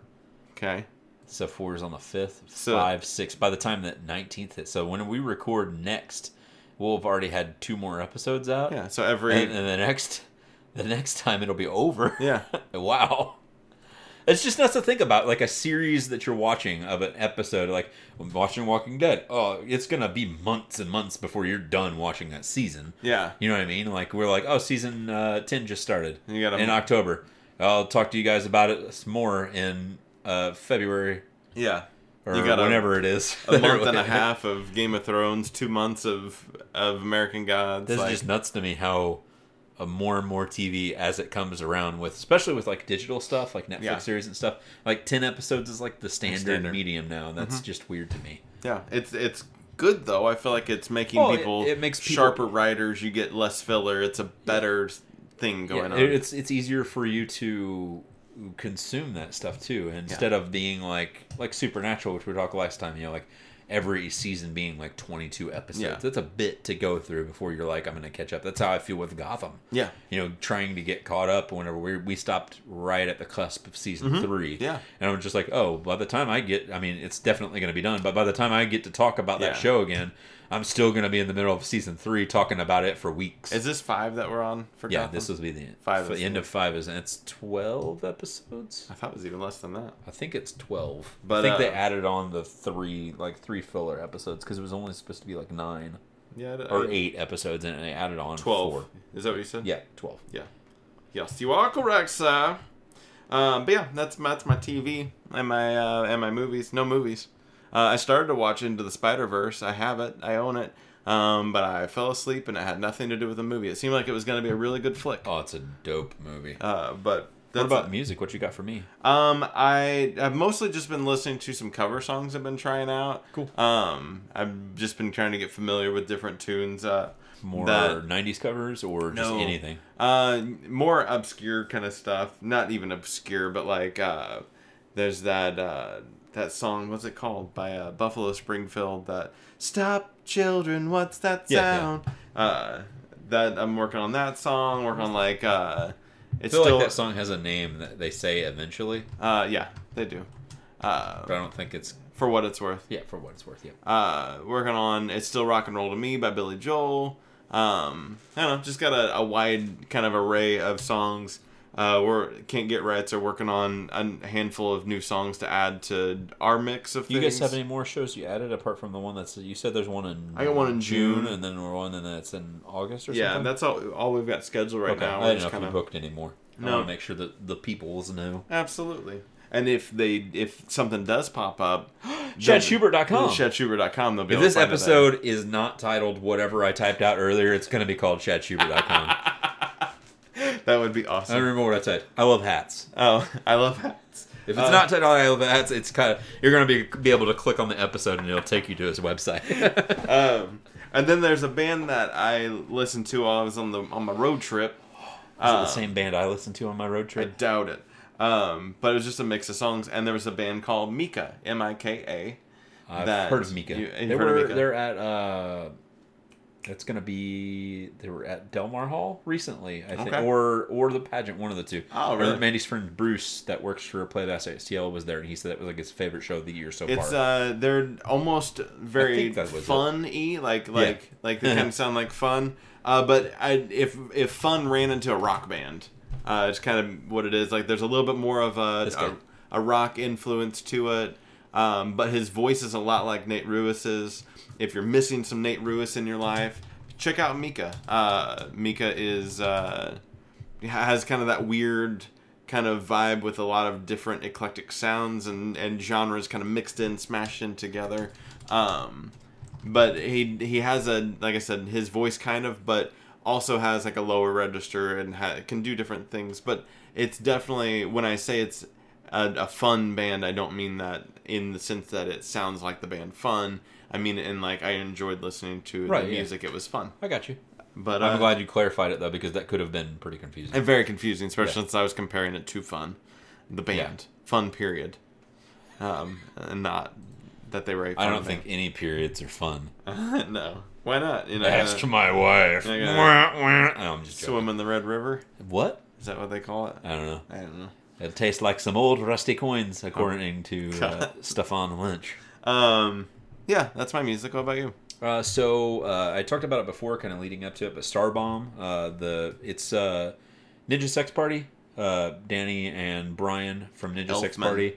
No, Brian uh, Wecht and Danny Avidan, Daniel Avidan, Lee Daniel Avidaniel. He sounds like uh, his last name is a is a medicine. It could be uh, Ativan. Yeah. is a medicine. Uh, and Don't then Arin, confused. Arin Hanson, uh, Egoraptor, uh, who uh, I told you before from Ninja Sex Party talking about the Game Grumps because it's all kind of correlated together. Uh, Danny and Arin are the Game Grumps. Those are the Yeah, two huh? primary guys from Game Grumps. But all three of them formed a band together, and it's basically a comedy album music stuff like Ninja Sex Party is. Mm-hmm. But it's all about video games and video game characters. So every album so far has had a, for example, uh, a game, uh, a thing on there called a simple plot of, and then a game. So like the first album was the simple plot of Metal Gear Solid, and it starts off like a skit where you hear Danny saying like "Hello and welcome to games with simple plots," and there's like a little bit of an applause, and they'll do something like, "All right, and uh, what's your name?" And he's like, "Hi, I'm the chef from BurgerTime, and as far as I could tell, I just flip burgers." And then people clap and they're like, "Cool," and it gets to Solid Snake, and then he starts telling it, and the strong starts, and it's a super convoluted, complex storyline, and that's just kind of what they do with it. Like it's not really a simple thing at all. This album's they did one every album. Uh, this one's is Kingdom Hearts. So it's Arin just being like, "Hey, I'm Sora," and Danny's like, "No, shut up," like stops him early, and then lets the other people talk first, like he did like Miss Pac-Man. He's like, "Hi, I'm Miss Pac-Man. I'm like Pac-Man, but I have a bow." And then Lincoln goes, "All right, sorry, you hear it? You hear how simple plots go? Go ahead." And he's like, "All right, cue the music." He's like, "No, no, cue the music." And it starts playing the music that goes with it. And he explains the plot of the game very convolutedly. That eventually makes sense, but still doesn't kind of make sense sometimes. Um, but they made this is their third and what they say in the album is final uh, album called the Triforce, but T R Y Tri- Triforce. Gotcha. Um, it came out. I love it. Uh, it's uh, the highest uh, production value of any of them. They actually have the band that backs up Ninja Sex Party now, which is uh, TWRP. Uh, those guys were on this album with them too. Um, so it's like really, really higher production quality. They have like actual like producers and stuff. It's not just them making it in house and then putting it out kind of a thing. They go to like a professional studio and have a producer that works on it with them, helping them mixing it, mastering it, making up. You know, like maybe you should do this here instead of this, and uh, so they've got all of this higher production quality. It's really, really awesome. It makes me sad that this is probably the last one we get from them. Don't be Uh, sad. Cage the Elephant just came out with their new album, Social Cues. Uh, I like me some Cage the Elephant, but this might be one of my favorite ones that they put out. It's really fucking good. Uh, Cage the Elephant before, like we talked about this a little bit before. I think uh, like their Mhm, earlier we did. stuff was very reminiscent of you know like Tame Impala and stuff. Had this almost kind of grungy esque kind of quality to it for music at the time that was coming out in like 2008, 2009. They, they ain't no rest for the wicked. Yeah, stuff like that. Like it was very more so rock oriented, and then it kind of got fell a little bit more poppy, and then it kind of got this tone to it that almost sounded like weirder, off put '70s esque music. Mhm. Um, it's still kind of in that pool of kind of slower, weirder style music, but they blended it back with their kind of classic rock style too. And I've had this thing with Cage the Elephant before where some of their earlier albums, like every song front to back, sounds almost exactly the fucking same. You know how the song is gonna go. You know, like ain't no rest of the work is just every song's gonna be like Yeah. it's all I don't know if that's this. them, but it's same It is, genre. yeah, is it? that's it. oh, okay. Um, that's an old the old album. uh, like one of their first ones. But I uh, this album has a lot of flavor that does sound very samey in that kind of genre, but every song has its own weird tonal unique twist that happens on it so it's definitely a better journey going through it as opposed to being like oh it's the same shit every time Mhm. Um, this one is very more much so more transformative. Like the first track's is a lot more rocky. You get into the second track it's uh, the one that's that is called social cues and it's more uh, more somber kind of type of a tone to it. Uh, like darker in a way. And it's not like it's not poppy still but I mean, it's it's not sad but it's kind of more I'm trying to think of a band that would be good to describe them in, in a way like I feel like the bravery was kind of more somber in their tone of their delivery with things, like a more of like a depressed tone, but it was still like a rocky type of tune. Yeah, Um, that kind of a way into yeah. things. I don't know if that the singer for the Bravery had Maybe- any maybe the Smiths. any emotion in it. You know what I mean? Like the Smith songs were inherently sad, but they still had some kind of poppy tones to them too. The Cure is a good. Yeah, they're the Cure. Yeah. Perfect. You know, something like that along those lines, but it has like a kind of. There's several tones that have that song on the, uh, that vibe on there too. It's probably the reason I want to talk about it so much is because it's probably one of my favorite albums that's come out this year so Wow, far. It's really dang. good. I like it a lot. Um, there's a song they do on there with Beck called "Night Running." Uh, I think that's the only one that's actually has like a featured artist on it. Um, but front to back, it was really really good. Listen, I'm not a. I've never been a Cage the Elephant fan, but the way that you're talking about this makes me kind of maybe want to check it out. I would definitely give it a try. If, if I was gonna pick one, I would probably pick this one for you to start. I think you would uh, enjoy this more than you would some of the older ones. Maybe. I see. Yeah. Um, Yeah, it's got a I've it's got a good good a good flavor to it to me anyway. Uh, Lizzo's full album came out. Oh, yeah? because I love you. Um, not because I love you, because I do love you, but that's the name of the album. Because I love you. I uh, Uh, I have to say that Google Music sucks letting me know when albums come out for bands that I like. Like I never know what the so that's what hell I, is I, I always and it's not obviously if you guys want us to sponsor you spotify uh, is really good about it because it has it knows what music you listen to it has a your release radar that comes out letting you know Mhm. specifically like something that you, you listen to is coming out and stuff Yeah. like that.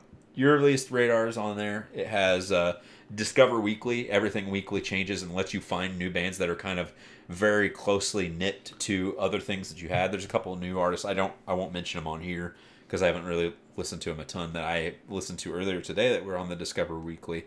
That uh, I actually really ended up liking a lot. So I listened to them a little bit more before I give any kind of a saying about it.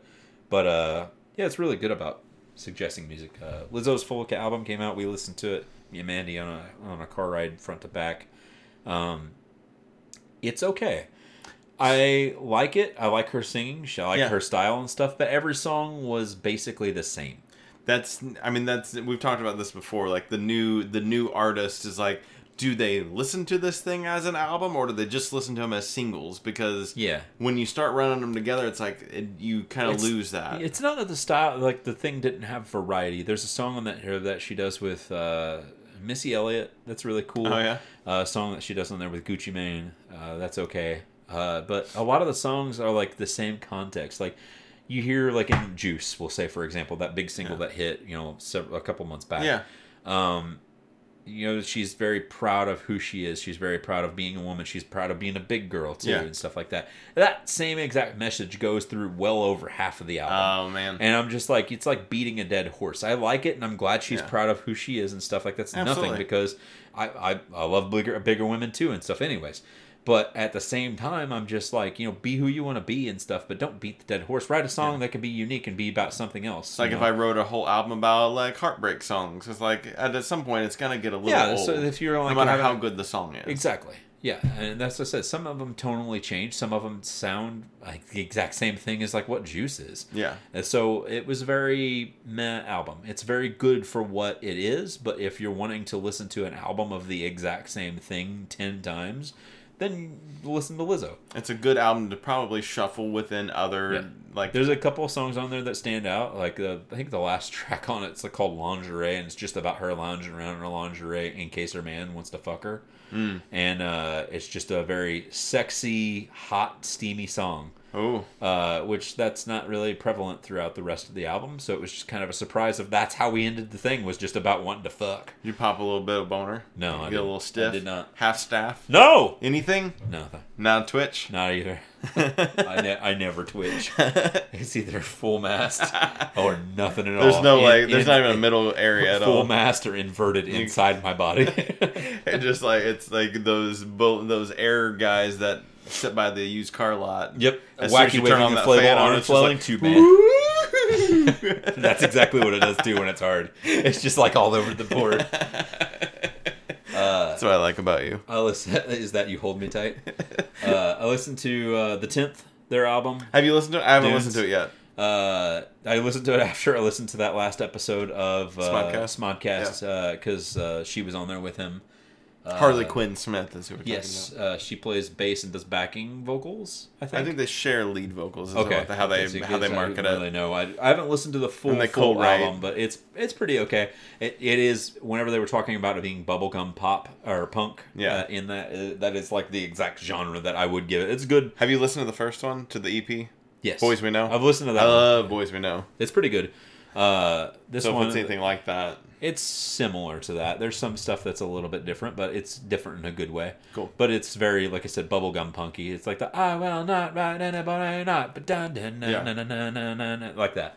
Um, it's pretty decent from what I've listened to. Like I said, I've only listened to probably like half of the album, Cool. but uh, very fast, punky. Like reminds you of old school. like Ramones kind of. yeah, in a way. Uh, just with girls. Yeah. Uh, and then the last thing I wanted to mention was uh, Modest Mouse has released two singles. I think I talked about one a couple weeks ago, maybe. Uh, I'm not sure, but the second one came out. It's called "I'm Still Here." I don't like it as much as I like the first one, but um, I'm excited that they're they're doing that tour with uh, Black Keys, and I think they're both going to be releasing their albums somewhat kind of close together this summer. Um, so I'm excited for both of them. That Black Keys new single is really good. It's the first album we've gotten from them in like I think like seven or eight years. Really? I think it's been a while, if I'm not mistaken. I think the last one was was is pretty old I now. thought they had, had kept going. I didn't realize that it was a big gap. Uh, I want to say, I felt like it was old. Yeah, Turn Blue is the last one, 2014. So five years now at this point. I see. Yeah. but a big enough gap that it's pretty noticeable. But this should be both coming out uh, around the same time, so I'm I'm excited for that for sure. But uh, I always love me some Modest Mouse. So that's my music. Nice. Uh, spoilers: I haven't read any comic books still, so you tell me all about your comics. well, I read a lot. I'm sure you did. You usually So, do. So Um, I'm, let I'm- me buckle in real quick. I uh, strap that shit on.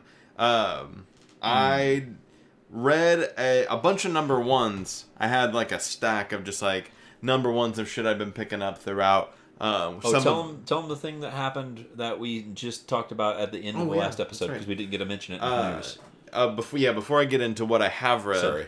Uh, no, you're fine. You're fine. Absolutely. I don't want to Um, forget about it. DC Universe has well by the time this comes out, uh, it'll be old news. But uh, dropped uh, twenty thousand plus new books on the DC Universe app, uh, which means that they are, if not there, they're really freaking close to where they had said they would be by the end of April, which was that they would have all of their catalog that has been digitized.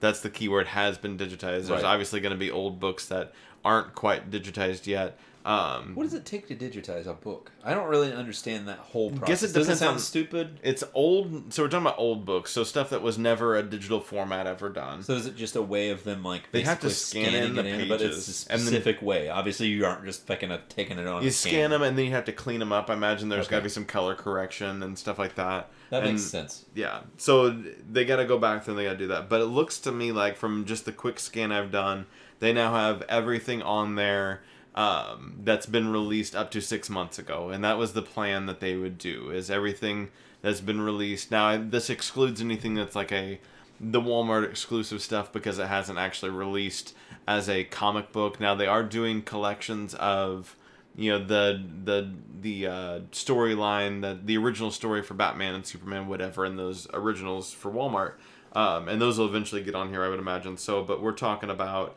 you know they've got 450 uh, books of action comics in here. They've got uh, detective comics. They've got a shit ton of those. They've got um, a bunch they've got all of the Batman 66 like Batman 66 original the one where they meet Stephen Pill, they meet Wonder Woman 77, where they meet Green Hornet, where they meet the Legion of Superheroes, where they meet the Man from Uncle. They've got all kinds of stuff on here. I it's as you had said before, that's a bit overwhelming. Uh, Did you ever watch the Green Hornet movie? the Seth Rogen one, Yeah. I th- I did when it came out. I, I, don't remember. it It wasn't very it memorable. it wasn't memorable. I remember them like that. shitting on it as much as they shit on Green Lantern, probably. Oh yeah, yeah, I'm sure. Um, but yeah, so there's a lot on here now. They've got like 48 issues of the Rebirth. Like that guy. Oh, I'm sorry, I clicked on it. That was an accident. Um, they've got like 40, 48 issues or so of the Rebirth series. So um, that takes us about six months into it. Um, they've got just a, a shit ton of good books on here, and I'm super excited for it.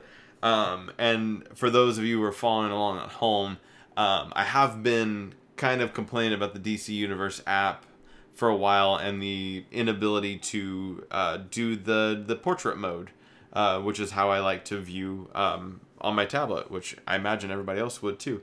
Uh, they have fixed that on mine, which I'm sure was a bug that has been across certain models of tablets. Is there a download like for offline reading? Uh, how many books is it? Infinite or is it a I- set amount? There is no limit that I have seen. Oh, cool. Um, and you can also download videos too, uh, so you can download your anything you've got on there. That's good. I'm glad a lot of uh, companies started doing that, like Netflix and stuff like that. Yeah. That's how I watched uh, majority of Castlevania season two was taking them offline. Oh, I would go. watch them during break at work because Yeah. I wouldn't be able to get connection in there. But And then they now have a uh, like a, a Chrome. What's that called? Like where you can stream yeah, to streaming to Chromecast. stream to Chromecast option on there, which is new, I think, with this update as well. Um, but yeah, so a major release on DC Universe, uh, which will definitely get me into reading more. I've started reading already um, some books on here. I'm trying to go back. Do you remember the Future's End? You remember that like storyline at all? No. Um, there was a. It was probably. I guess it was maybe. Let's see what the I date said is. I'm not as up to snuff with DC lines as I am Uh, more Marvel lines. But Future End was was this you know uh, lo- um, across the the whole kind of DC universe storyline they did a few years back, and I read about half of it. It's a forty eight issue. Is when they were doing a lot of like weekly series, and they're like this comes out every week, and I was like, oh, that's so cool. Um, but this series was one that I read, and I read about halfway through. Um, and then I I dropped off. It started. It was 2014 was when it came out. Um, and, but they have the entire run of that, so I'm that's probably what I'm gonna dive into first is uh, this Futures End book on here because I like I said I got halfway through and never got to see how the rest of it ended. cool. Um, so that'll be exciting for me. But in the meantime, What have you read? I have been reading a few books, and like I said, I, I brought along some number ones on my road trip. Yeah, yeah. Uh, so I, I read a lot. Uh, one of them being Rocko's Modern Afterlife. Oh, which is he's dead. He's not dead. Oh, okay. but it is it is a uh, a four issue miniseries of Rocko in uh, in zombie apocalypse. Oh, wow. um, it's it's pretty good. Uh, I enjoyed it. It's definitely got all of the Rocko beats in it, but then also zombies. Uh, Oh, I see Zombie Ed. Yes. That's awesome. So uh, so it's good. It's it's a, a good start to it. I'm curious to see kind of how they go with it because they ended the the regular uh, the regular full the regular series of Rocko's Modern Life comic. Um, it ran eight issues and then they stopped it. This is a four issue miniseries. Um, I'm a, I, I really like Rocko and I'm definitely a uh, a, Conglom-O. a Rocko Brain dead inside. a Rocko uh, fan, so I'm hoping that they figure out a way to continue uh, Rocko in comic form. Still waiting on the movie to happen, you know. Uh, but it was it was uh, a good story with some funny funny classic Rocko beats. Uh, then I got into my Vertigo titles. So Vertigo had like a long line of like six, five or six uh, new series that they were launching into last year to the beginning of this year. Uh, those included um, that uh, Borderland book that got canceled because Eric, what's his name, got into some trouble with the uh, the Me Too kind of maybe abusing his power a little bit. Uh, and then there was Hex Wives, which wasn't that great. Kind of um, a sister, um, Stepford Wives, kind of with witches situation going on there. Okay. The next book that came out was American Carnage, and I finally got a chance to read this. This is the book I was visually least excited to read um, because it looked kind of like it was kind of set maybe in the South, kind of more realistic, and I was like, eh, I don't really know how I'm gonna feel about this one. Um, picking up this book and reading it, um, you can see from like a panel like this panel here, um, it kind of it looks like a classic Vertigo book. Yeah, like yeah, immediately absolutely. looks like what you're gonna read from Hellblazer or from Transmetropolitan or from even even like a yeah any of those uh, preacher uh, vibe from it. And so I was like, okay, I'm into this. I like what's going on here. The beats were great on it. Um, really good book. By far my favorite Vertigo book that's coming out. And it was the one I had the lowest expectations of. Um, but solid. I bought the the second and third issues are on sale on Comixology. What's the general premise? currently. Um, so there is like a, a white supremacy kind of group going on um, that is kind of active and has ties to this government official, this guy that's running for um, a government spot, and uh, they're trying to find the connections between it. And so there's this guy who um, it's so it's it's definitely right in line with today's kind of politics. This guy who is was a police officer uh, shot and killed a black kid um, who was getting his phone out and he thought it was a gun and he fired and shot him and so he got dismissed from the police force. Um, it wasn't a big news piece in in this uh, and he just got dismissed because he is half black. So Okay. it wasn't, you know, they kind of touched on it not being a very news, it wasn't very enticing to news, so they didn't really touch on it much. So he just got released and that was it. So he's being pulled in from the FBI to infiltrate this guy, uh, this this uh, politician guy, and to see his connections with this white supremacy group. Wayne Uh, Morgan. Yeah, Wynn Morgan, uh, because uh, he is because one, this ex police officer has a, a a desire to be involved, I guess, because of his race, but he can pass for getting involved in the the what's going on with this group because he appears white, uh, so he can kind of act as a double agent a little bit, and he doesn't have much going for him anyway since he's not in the police force. So the FBI's pulled him in for that.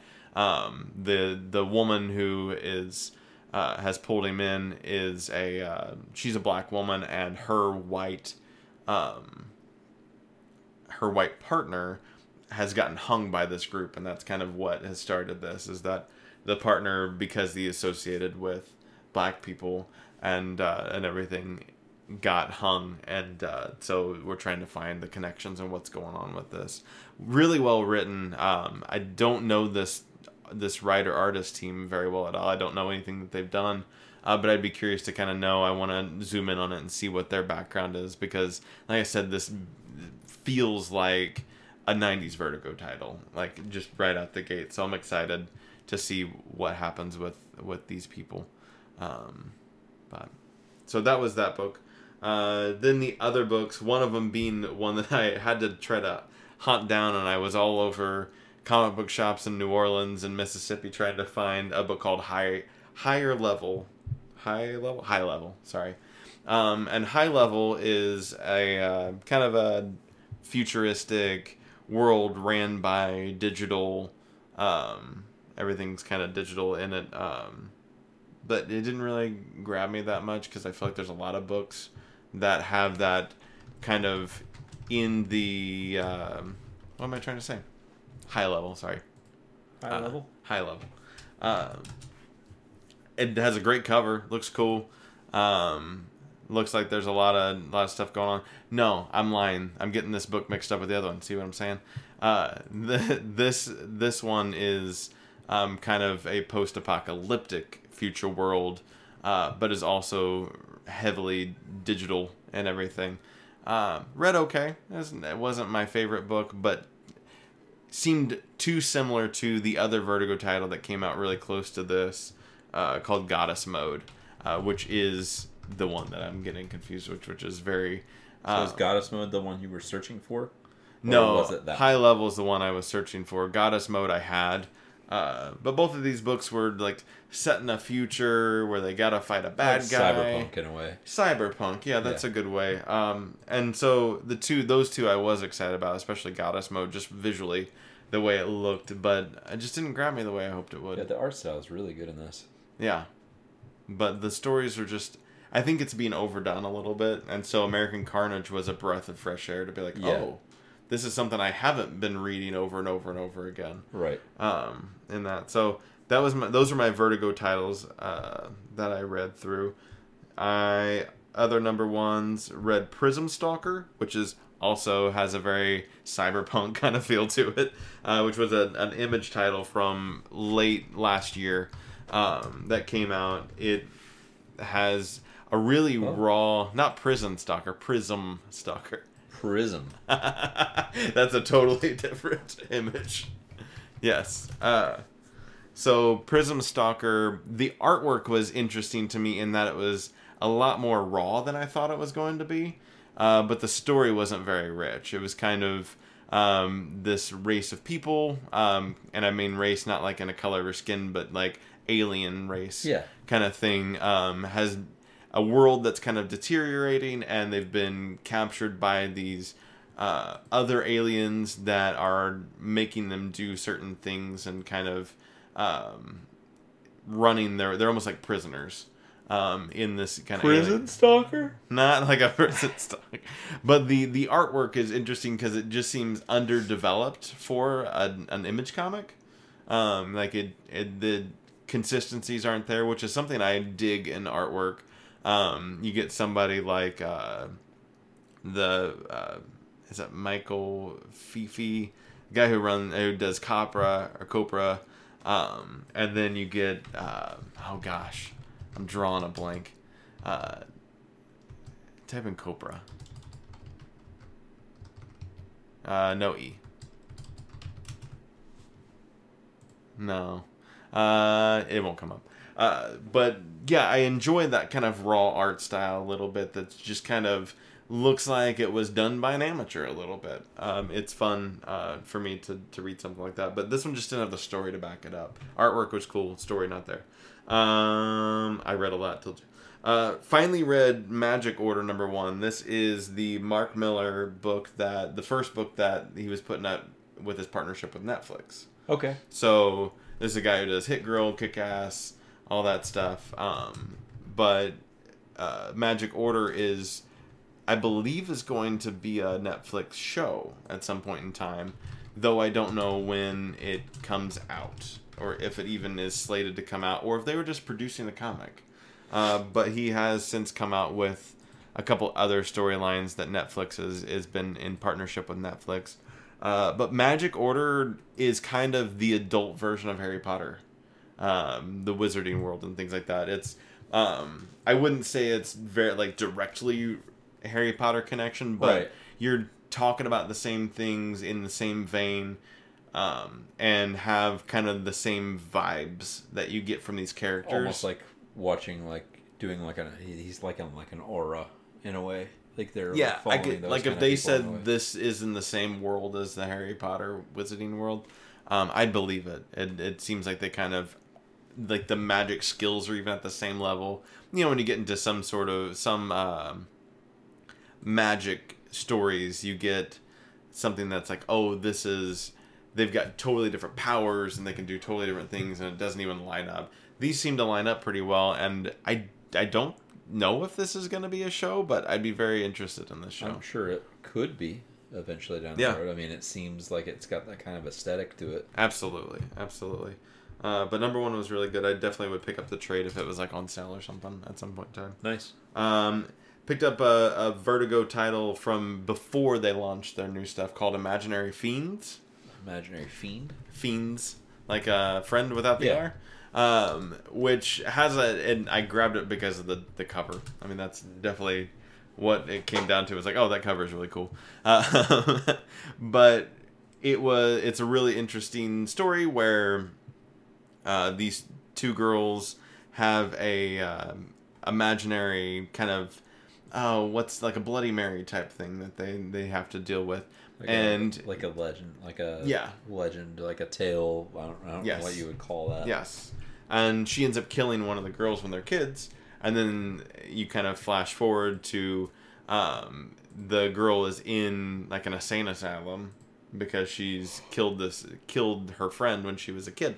Um, and this FBI agent shows up and he says, "Hey, can you see what's going on in this picture?" And she's like, "Yeah, you know, I don't know how to answer this question because if I tell you one thing, you're gonna think I'm crazy, and if I tell you another thing, you're also gonna think I'm crazy." And he goes, "No, you know, just say, you know." And there's a Loch Ness monster behind these two kids on a swing set, and she's like, "Oh, there's a Loch Ness monster," and he's like, "That's, I don't know, Larry, whatever." And uh, he's like, "I can't see him, but some people can."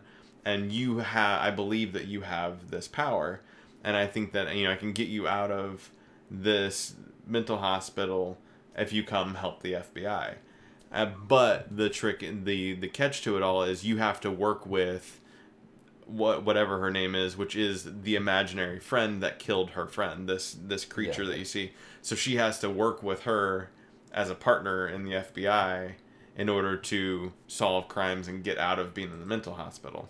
Um, first issue's really good, really solid, and turns out that the rest of I think it's a six issue miniseries is all on Comixology Unlimited. Yeah, I saw that when it popped up and I typed it in. It's Yeah. Comixology. So it's on the Unlimited. So if you have that, check out Imaginary Fiends. It's really good. Um, I'm still going, still trucking along. Uh, there's a book called Die, uh, written by I'm gonna mess this up. I think it's by Kieron Gillian, uh, who writes Wicked and Divine. Um, and am I right? Am I right? Am I right? Kieron Gillian, yes, or Gillian maybe.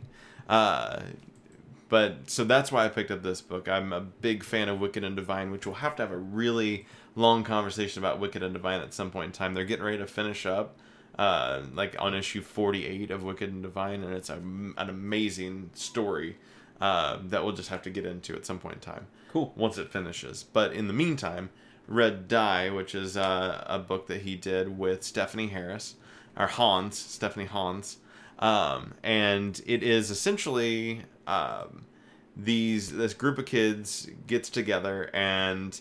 Uh, it's one of them's birthday, and so one of the friends creates a Dungeons and Dragons s game for them for his birthday. It's kind of his present to them.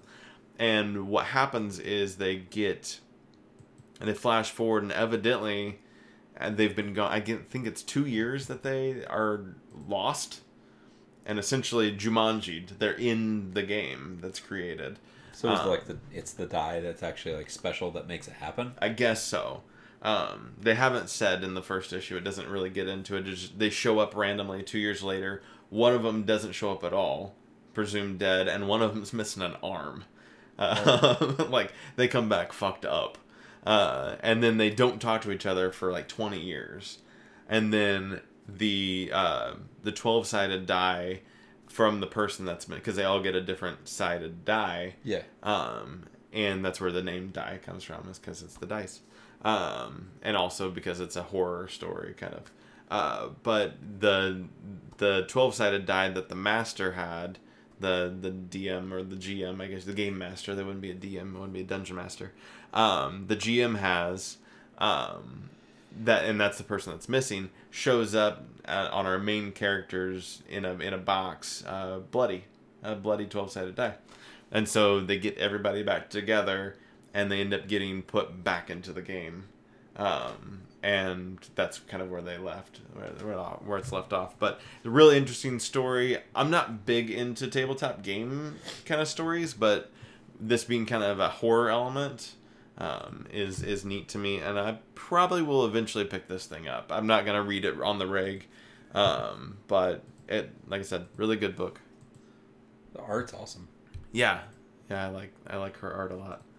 Um, also read just came out Jim Henson's Storyteller Sirens number one. So Jim Henson's Storyteller is a is a book series um, that's been out for a while. They've done giants, they've done witches, they've done all kinds of different kind of mythical creatures, and they'll it's all four issue miniseries is what they do, and so Sirens is the newest one that's come out, and they do they're all their own individual stories. So each issue is its own kind of encapsulated story. You don't need to pick up number two before you get number three. They're all just kind of different in their things. But Sirens was solid. The artwork was neat. They have a different artist and I think a different writer at every one. Did you hear him? The Sirens? Yeah. Uh, I did. I heard it while I was like, oh, I hear it. It's so realistic. Uh, but uh, yeah. So Jim Henson's Sirens. But uh, Another solid entry into the storyteller line. Um, and then my last number one I read, but I still got more that I talked about, um, is Gideon Falls. So Gideon Falls is a Jeff Lemire book. Um, this is an image title and is going to either be a movie or TV show. Uh, so this is kind of a big hit. What's it called? Gideon Falls. Gideon Falls. Yeah, G I D E O N Falls. Yeah. Um, but yeah, it's it's turning into something. I just don't know what. Maybe a TV show. Um, but the I've never heard of it before. it's I bought it when it came out because I like Jeff Lemire. Like he is um, someone that is always interesting to me. Someone who I I definitely flock to his, especially his own, um, his own titles. Typically, when he plays with somebody else's, he did like a Green Arrow Television adaptation. television. Okay. Um, when he does like somebody else's stuff and plays in somebody else's toy box, it's not my favorite, but his stuff is spot on. Uh, so Gideon Falls is not any different. I'm I'm went ahead and bought the uh, the first trade. It was on sale on Comixology. So after I read the number one, I was like, I gotta read more of this shit. It's good. Um, and then I read a couple other books. Uh, one I actually reread Shadows of the Empire. Um, the the comic of it uh, is good. It holds up. I love Shadows of the Empire so much. It's a solid, another solid story. I have the, uh, I never finished, I never read anything else outside of it, but uh, I have the omnibus of it, which includes Shadows of the Empire, Shadows of the Empire Evolution, which I haven't read, I've never. and then there is a, a a Mara Jade miniseries in there, like a four issue or six issue of that, kind of all in one. So I'm gonna finish reading that at some point in time in the near future. But that Shadows of the Empire uh, is a good solid Dude, story. seriously, I know sure. every single time we mention it on this podcast. How is that not fucking something else? right?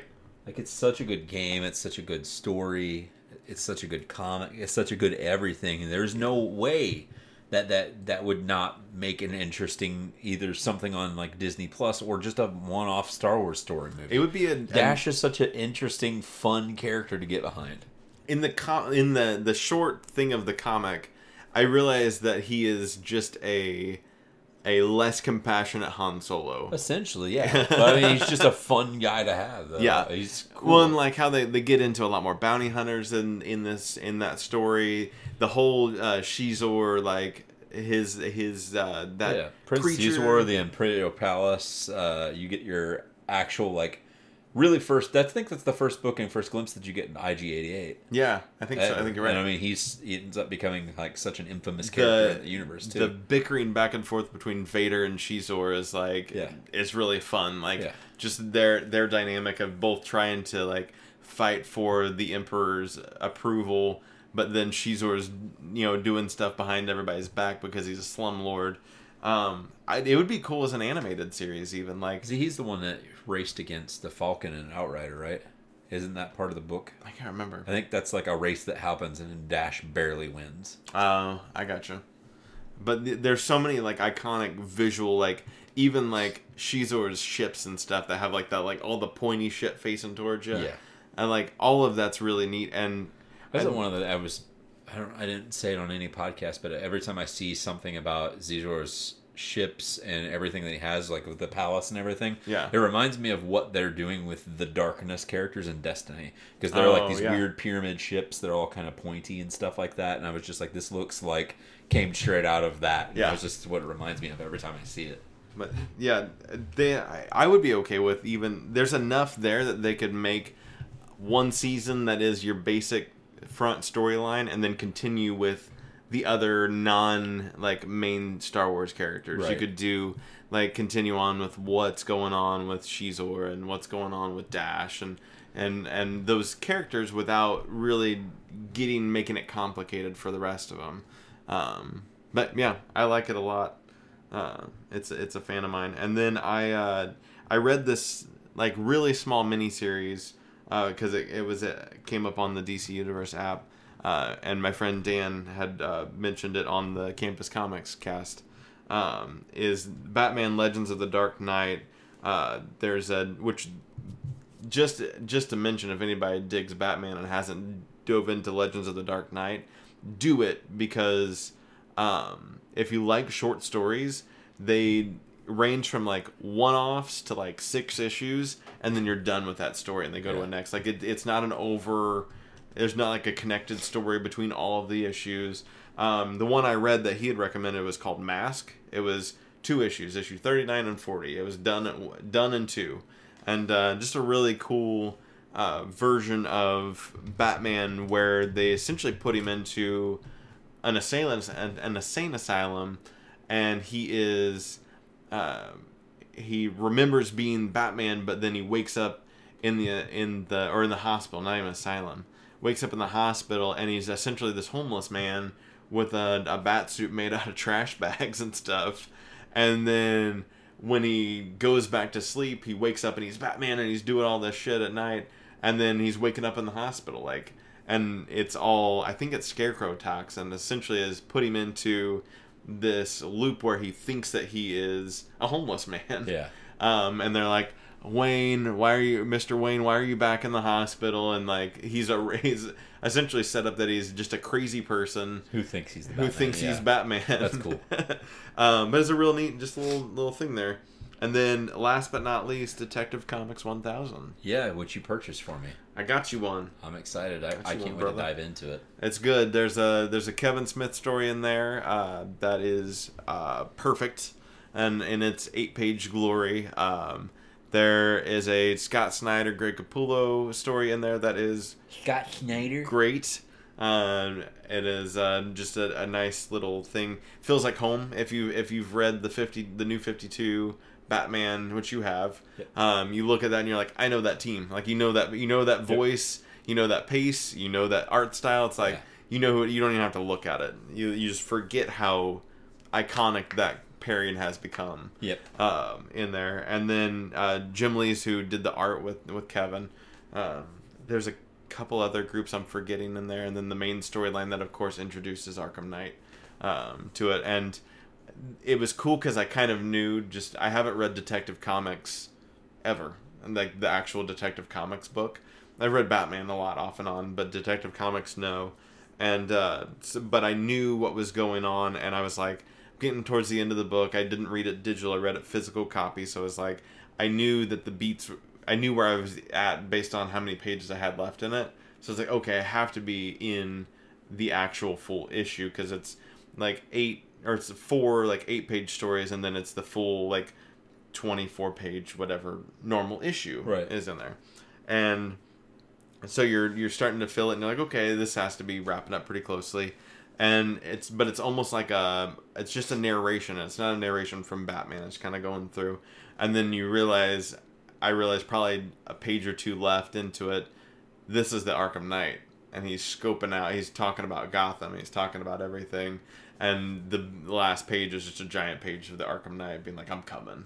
Like i'm and essentially batman's enemy but what gotham deserves as a as a protector. Yes. it's kind of what he's coming in as um, but yeah, is a is an awesome uh, little little book there. Probably not gonna read one thousand one, but uh, but it was a nice little visit to all of that. But those It's are really cool that they're making that him as a, a canonical character Right. too. After just being a video game thing that they Mhm. just brought up all of a sudden that it's going to be serious now. Yeah, Yeah. absolutely. Um, That's all I've got. that's all I've got. Do you want to talk about palms? Did you have a palm? Do you have something you're wanting to palm? You got a gonna- palm pilot? I have a. I no, I never had one. Uh, Greg had some. I think he had Palm pilot. Some. Uh, More one, than one? maybe one. I don't Okay. ate a Palm Pre. Uh, palms at the Dodd. Yeah, palms at the If. I had a palm at the Dodd, it's probably definitely going to be merging Walking Dead and Game of Thrones together because I'm still going to continue my adventure there. You're gonna put them together into You know, one show. Because I mean, zombies are there in both places, That's so fair. might as well just go ahead and throw them. One Maybe that's where that Rick the- goes. you could say that the White Walkers are. Rick is in helicopter. Helilip. He lands in that helicopter in Westeros uh, at Winterfell, and they're all just like about to die or something. You just hear the gunshot. He's just like, "I'm Rick Grimes. I'm here to save you, Jon Snow." Uh, yeah, Uh, I like it. So I'll watch both of those to kind of Cool. keep up with that. I, I do want to still read Oblivion Song. I never got to touch it though. Um, I do have it downloaded and everything on my phone, ready to go now. So I'm ready for it, but just haven't got into it.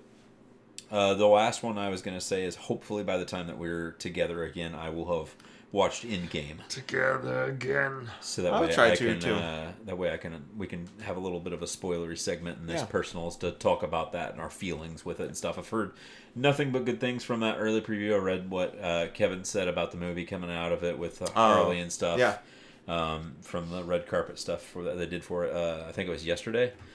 And uh, Yeah, so yesterday was red carpet. So uh, it, for everything that I've heard from it, it's all like this is exactly what you wanted as a wrapped up, nice storyline for your your Thanos and the conflict that's going Good. on. They did a really good job with it and stuff, and excited to see where it goes from here, kind of a thing. Uh, I don't think it really leads you on too much as far as the ending goes. Good. It'd really kind of cool if they just did it a blank slate. Not that there wouldn't be like an after credits thing, but maybe the after credits thing is more or less just driven towards Spider-Man, since we know that's our now that we know that that's our ending. That's true. Maybe if they did that and they weren't just like now there's a new looming threat, you know, try to add in more suspense with that kind of a shit. Maybe they're just They like just bookend it. bookend it for a little bit since you know we're gonna take kind of a break and then just be like, hey, Spider Man's okay and he's getting ready to go on a trip, you Yeah. know, or something to that effect or whatever, and then just leave it at it. Maybe in and maybe his PS scene as the PS scene that you would expect from Yeah. Avengers kind, Kind of of thing. bleeding into that, like Yeah. knowing that something that happens with uh, Mysterio or whatever, ha- something happens in the movie that's kind of correlated that eventually will lead to like a new Yeah. looming threat eventually. Pulls together. You see the new Avengers or something like that. Yeah. In the in in the Spider-Man PS Yeah, scene. maybe like if if Captain America's dead or if Tony dies somehow or whatever, we know he's gone or whatever. Maybe we know like at that point in time somebody's just like comes up to him like we need or like Nick says something like we need you. We have to have a leader for the Avengers or something, and he's just like me. Yeah. And then it's just done. Yeah. I mean, yeah, absolutely.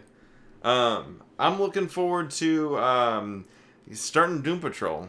I'm gonna. I'm. I'm. DP. I'm trying to get that. Get some of that. Uh, that action of that. That DC Universe app action, and Might uh, as well get your money's worth, bruh. yeah. Um, so I got to finish up Titans to get there, but I'm not too far away from finishing They're up in Titans. the Titans at some point in time in that season, right? Yeah. That's the there's That's like where a they tie to it. introduced. Yeah, Yeah. Because Beast Boy has actually uh, lived with the Doom Patrol. Okay. and that's ha- before he gets introduced into Titans. He's they have to they all visit Doom Patrol, or some of them visit Doom Patrol I got you. um, into there. And then I'm gonna finish up that Imaginary Fiends book that I talked about, Nice. uh, since it's on on the old um, Comixology Unlimited. Might as well hop in there and take care of that business. Um, and then obviously I've got my other stuff that I've been working on from previously mentioned Palms. But Yeah, I mean, um, like I said, most of mine are previously mentioned palms as well. I guess uh, all of them are, but except for Avengers. But. I'm, I'm excited to get back into it. I really, really do want to read more. I've been having the itch to do it, but I just haven't had time. It's been a really busy couple of weeks just running around doing stuff between Easter and appointments and stuff Yeah. like that. So I'm excited for things to kind of calm down a bit here in a little and Cool. actually have time to do some shit. I uh, I can tell you that since I've been reading so much, I feel like I'm getting faster at reading. I'm always been a slow reader, but I'm I'm I'm here to tell you, practice makes perfect. It does. Uh, though I felt that way too, especially whenever I first started getting into the DC stuff, and after I read like Hush and started reading more of the the Batman stories, I felt like I was burning through it a little quicker at one Yeah. point in time. Then it was like East and West and stuff too. Yeah. Like I felt like I was starting to burn through it pretty good. Def, Um, most I'm excited to get back into it. Uh, where can we find you at? You, Me? you, You? me, you, You? You, Me first. you go. You first. You started last time. Random Hero. Yeah, XIX. yeah. everything at random hero xx on everything find me on twitter find me on instagram find me on facebook uh, even snapchat i'm not really active on No. there but it's the same tag on literally everything add me on xbox live we can play some games together On those tags, you can find me not on Xbox Live, not Nope. on Snapchat, but the other ones. Yeah. Can find me at Shad Schubert. that's true Or you can also find links to all that stuff on shadschubert.com, as well as uh, updates on shows, updates on podcast episodes, um, music and shit, uh, new blogs that I'm pushing out. Um, should be some interesting stuff. Hopefully, you guys will find it interesting um, coming up. So, that's us. that sounds good uh, thank you for listening everybody thank you uh, Oh my god. we will catch you next time uh, shad go ahead and wrap it up. Thank you. Thank you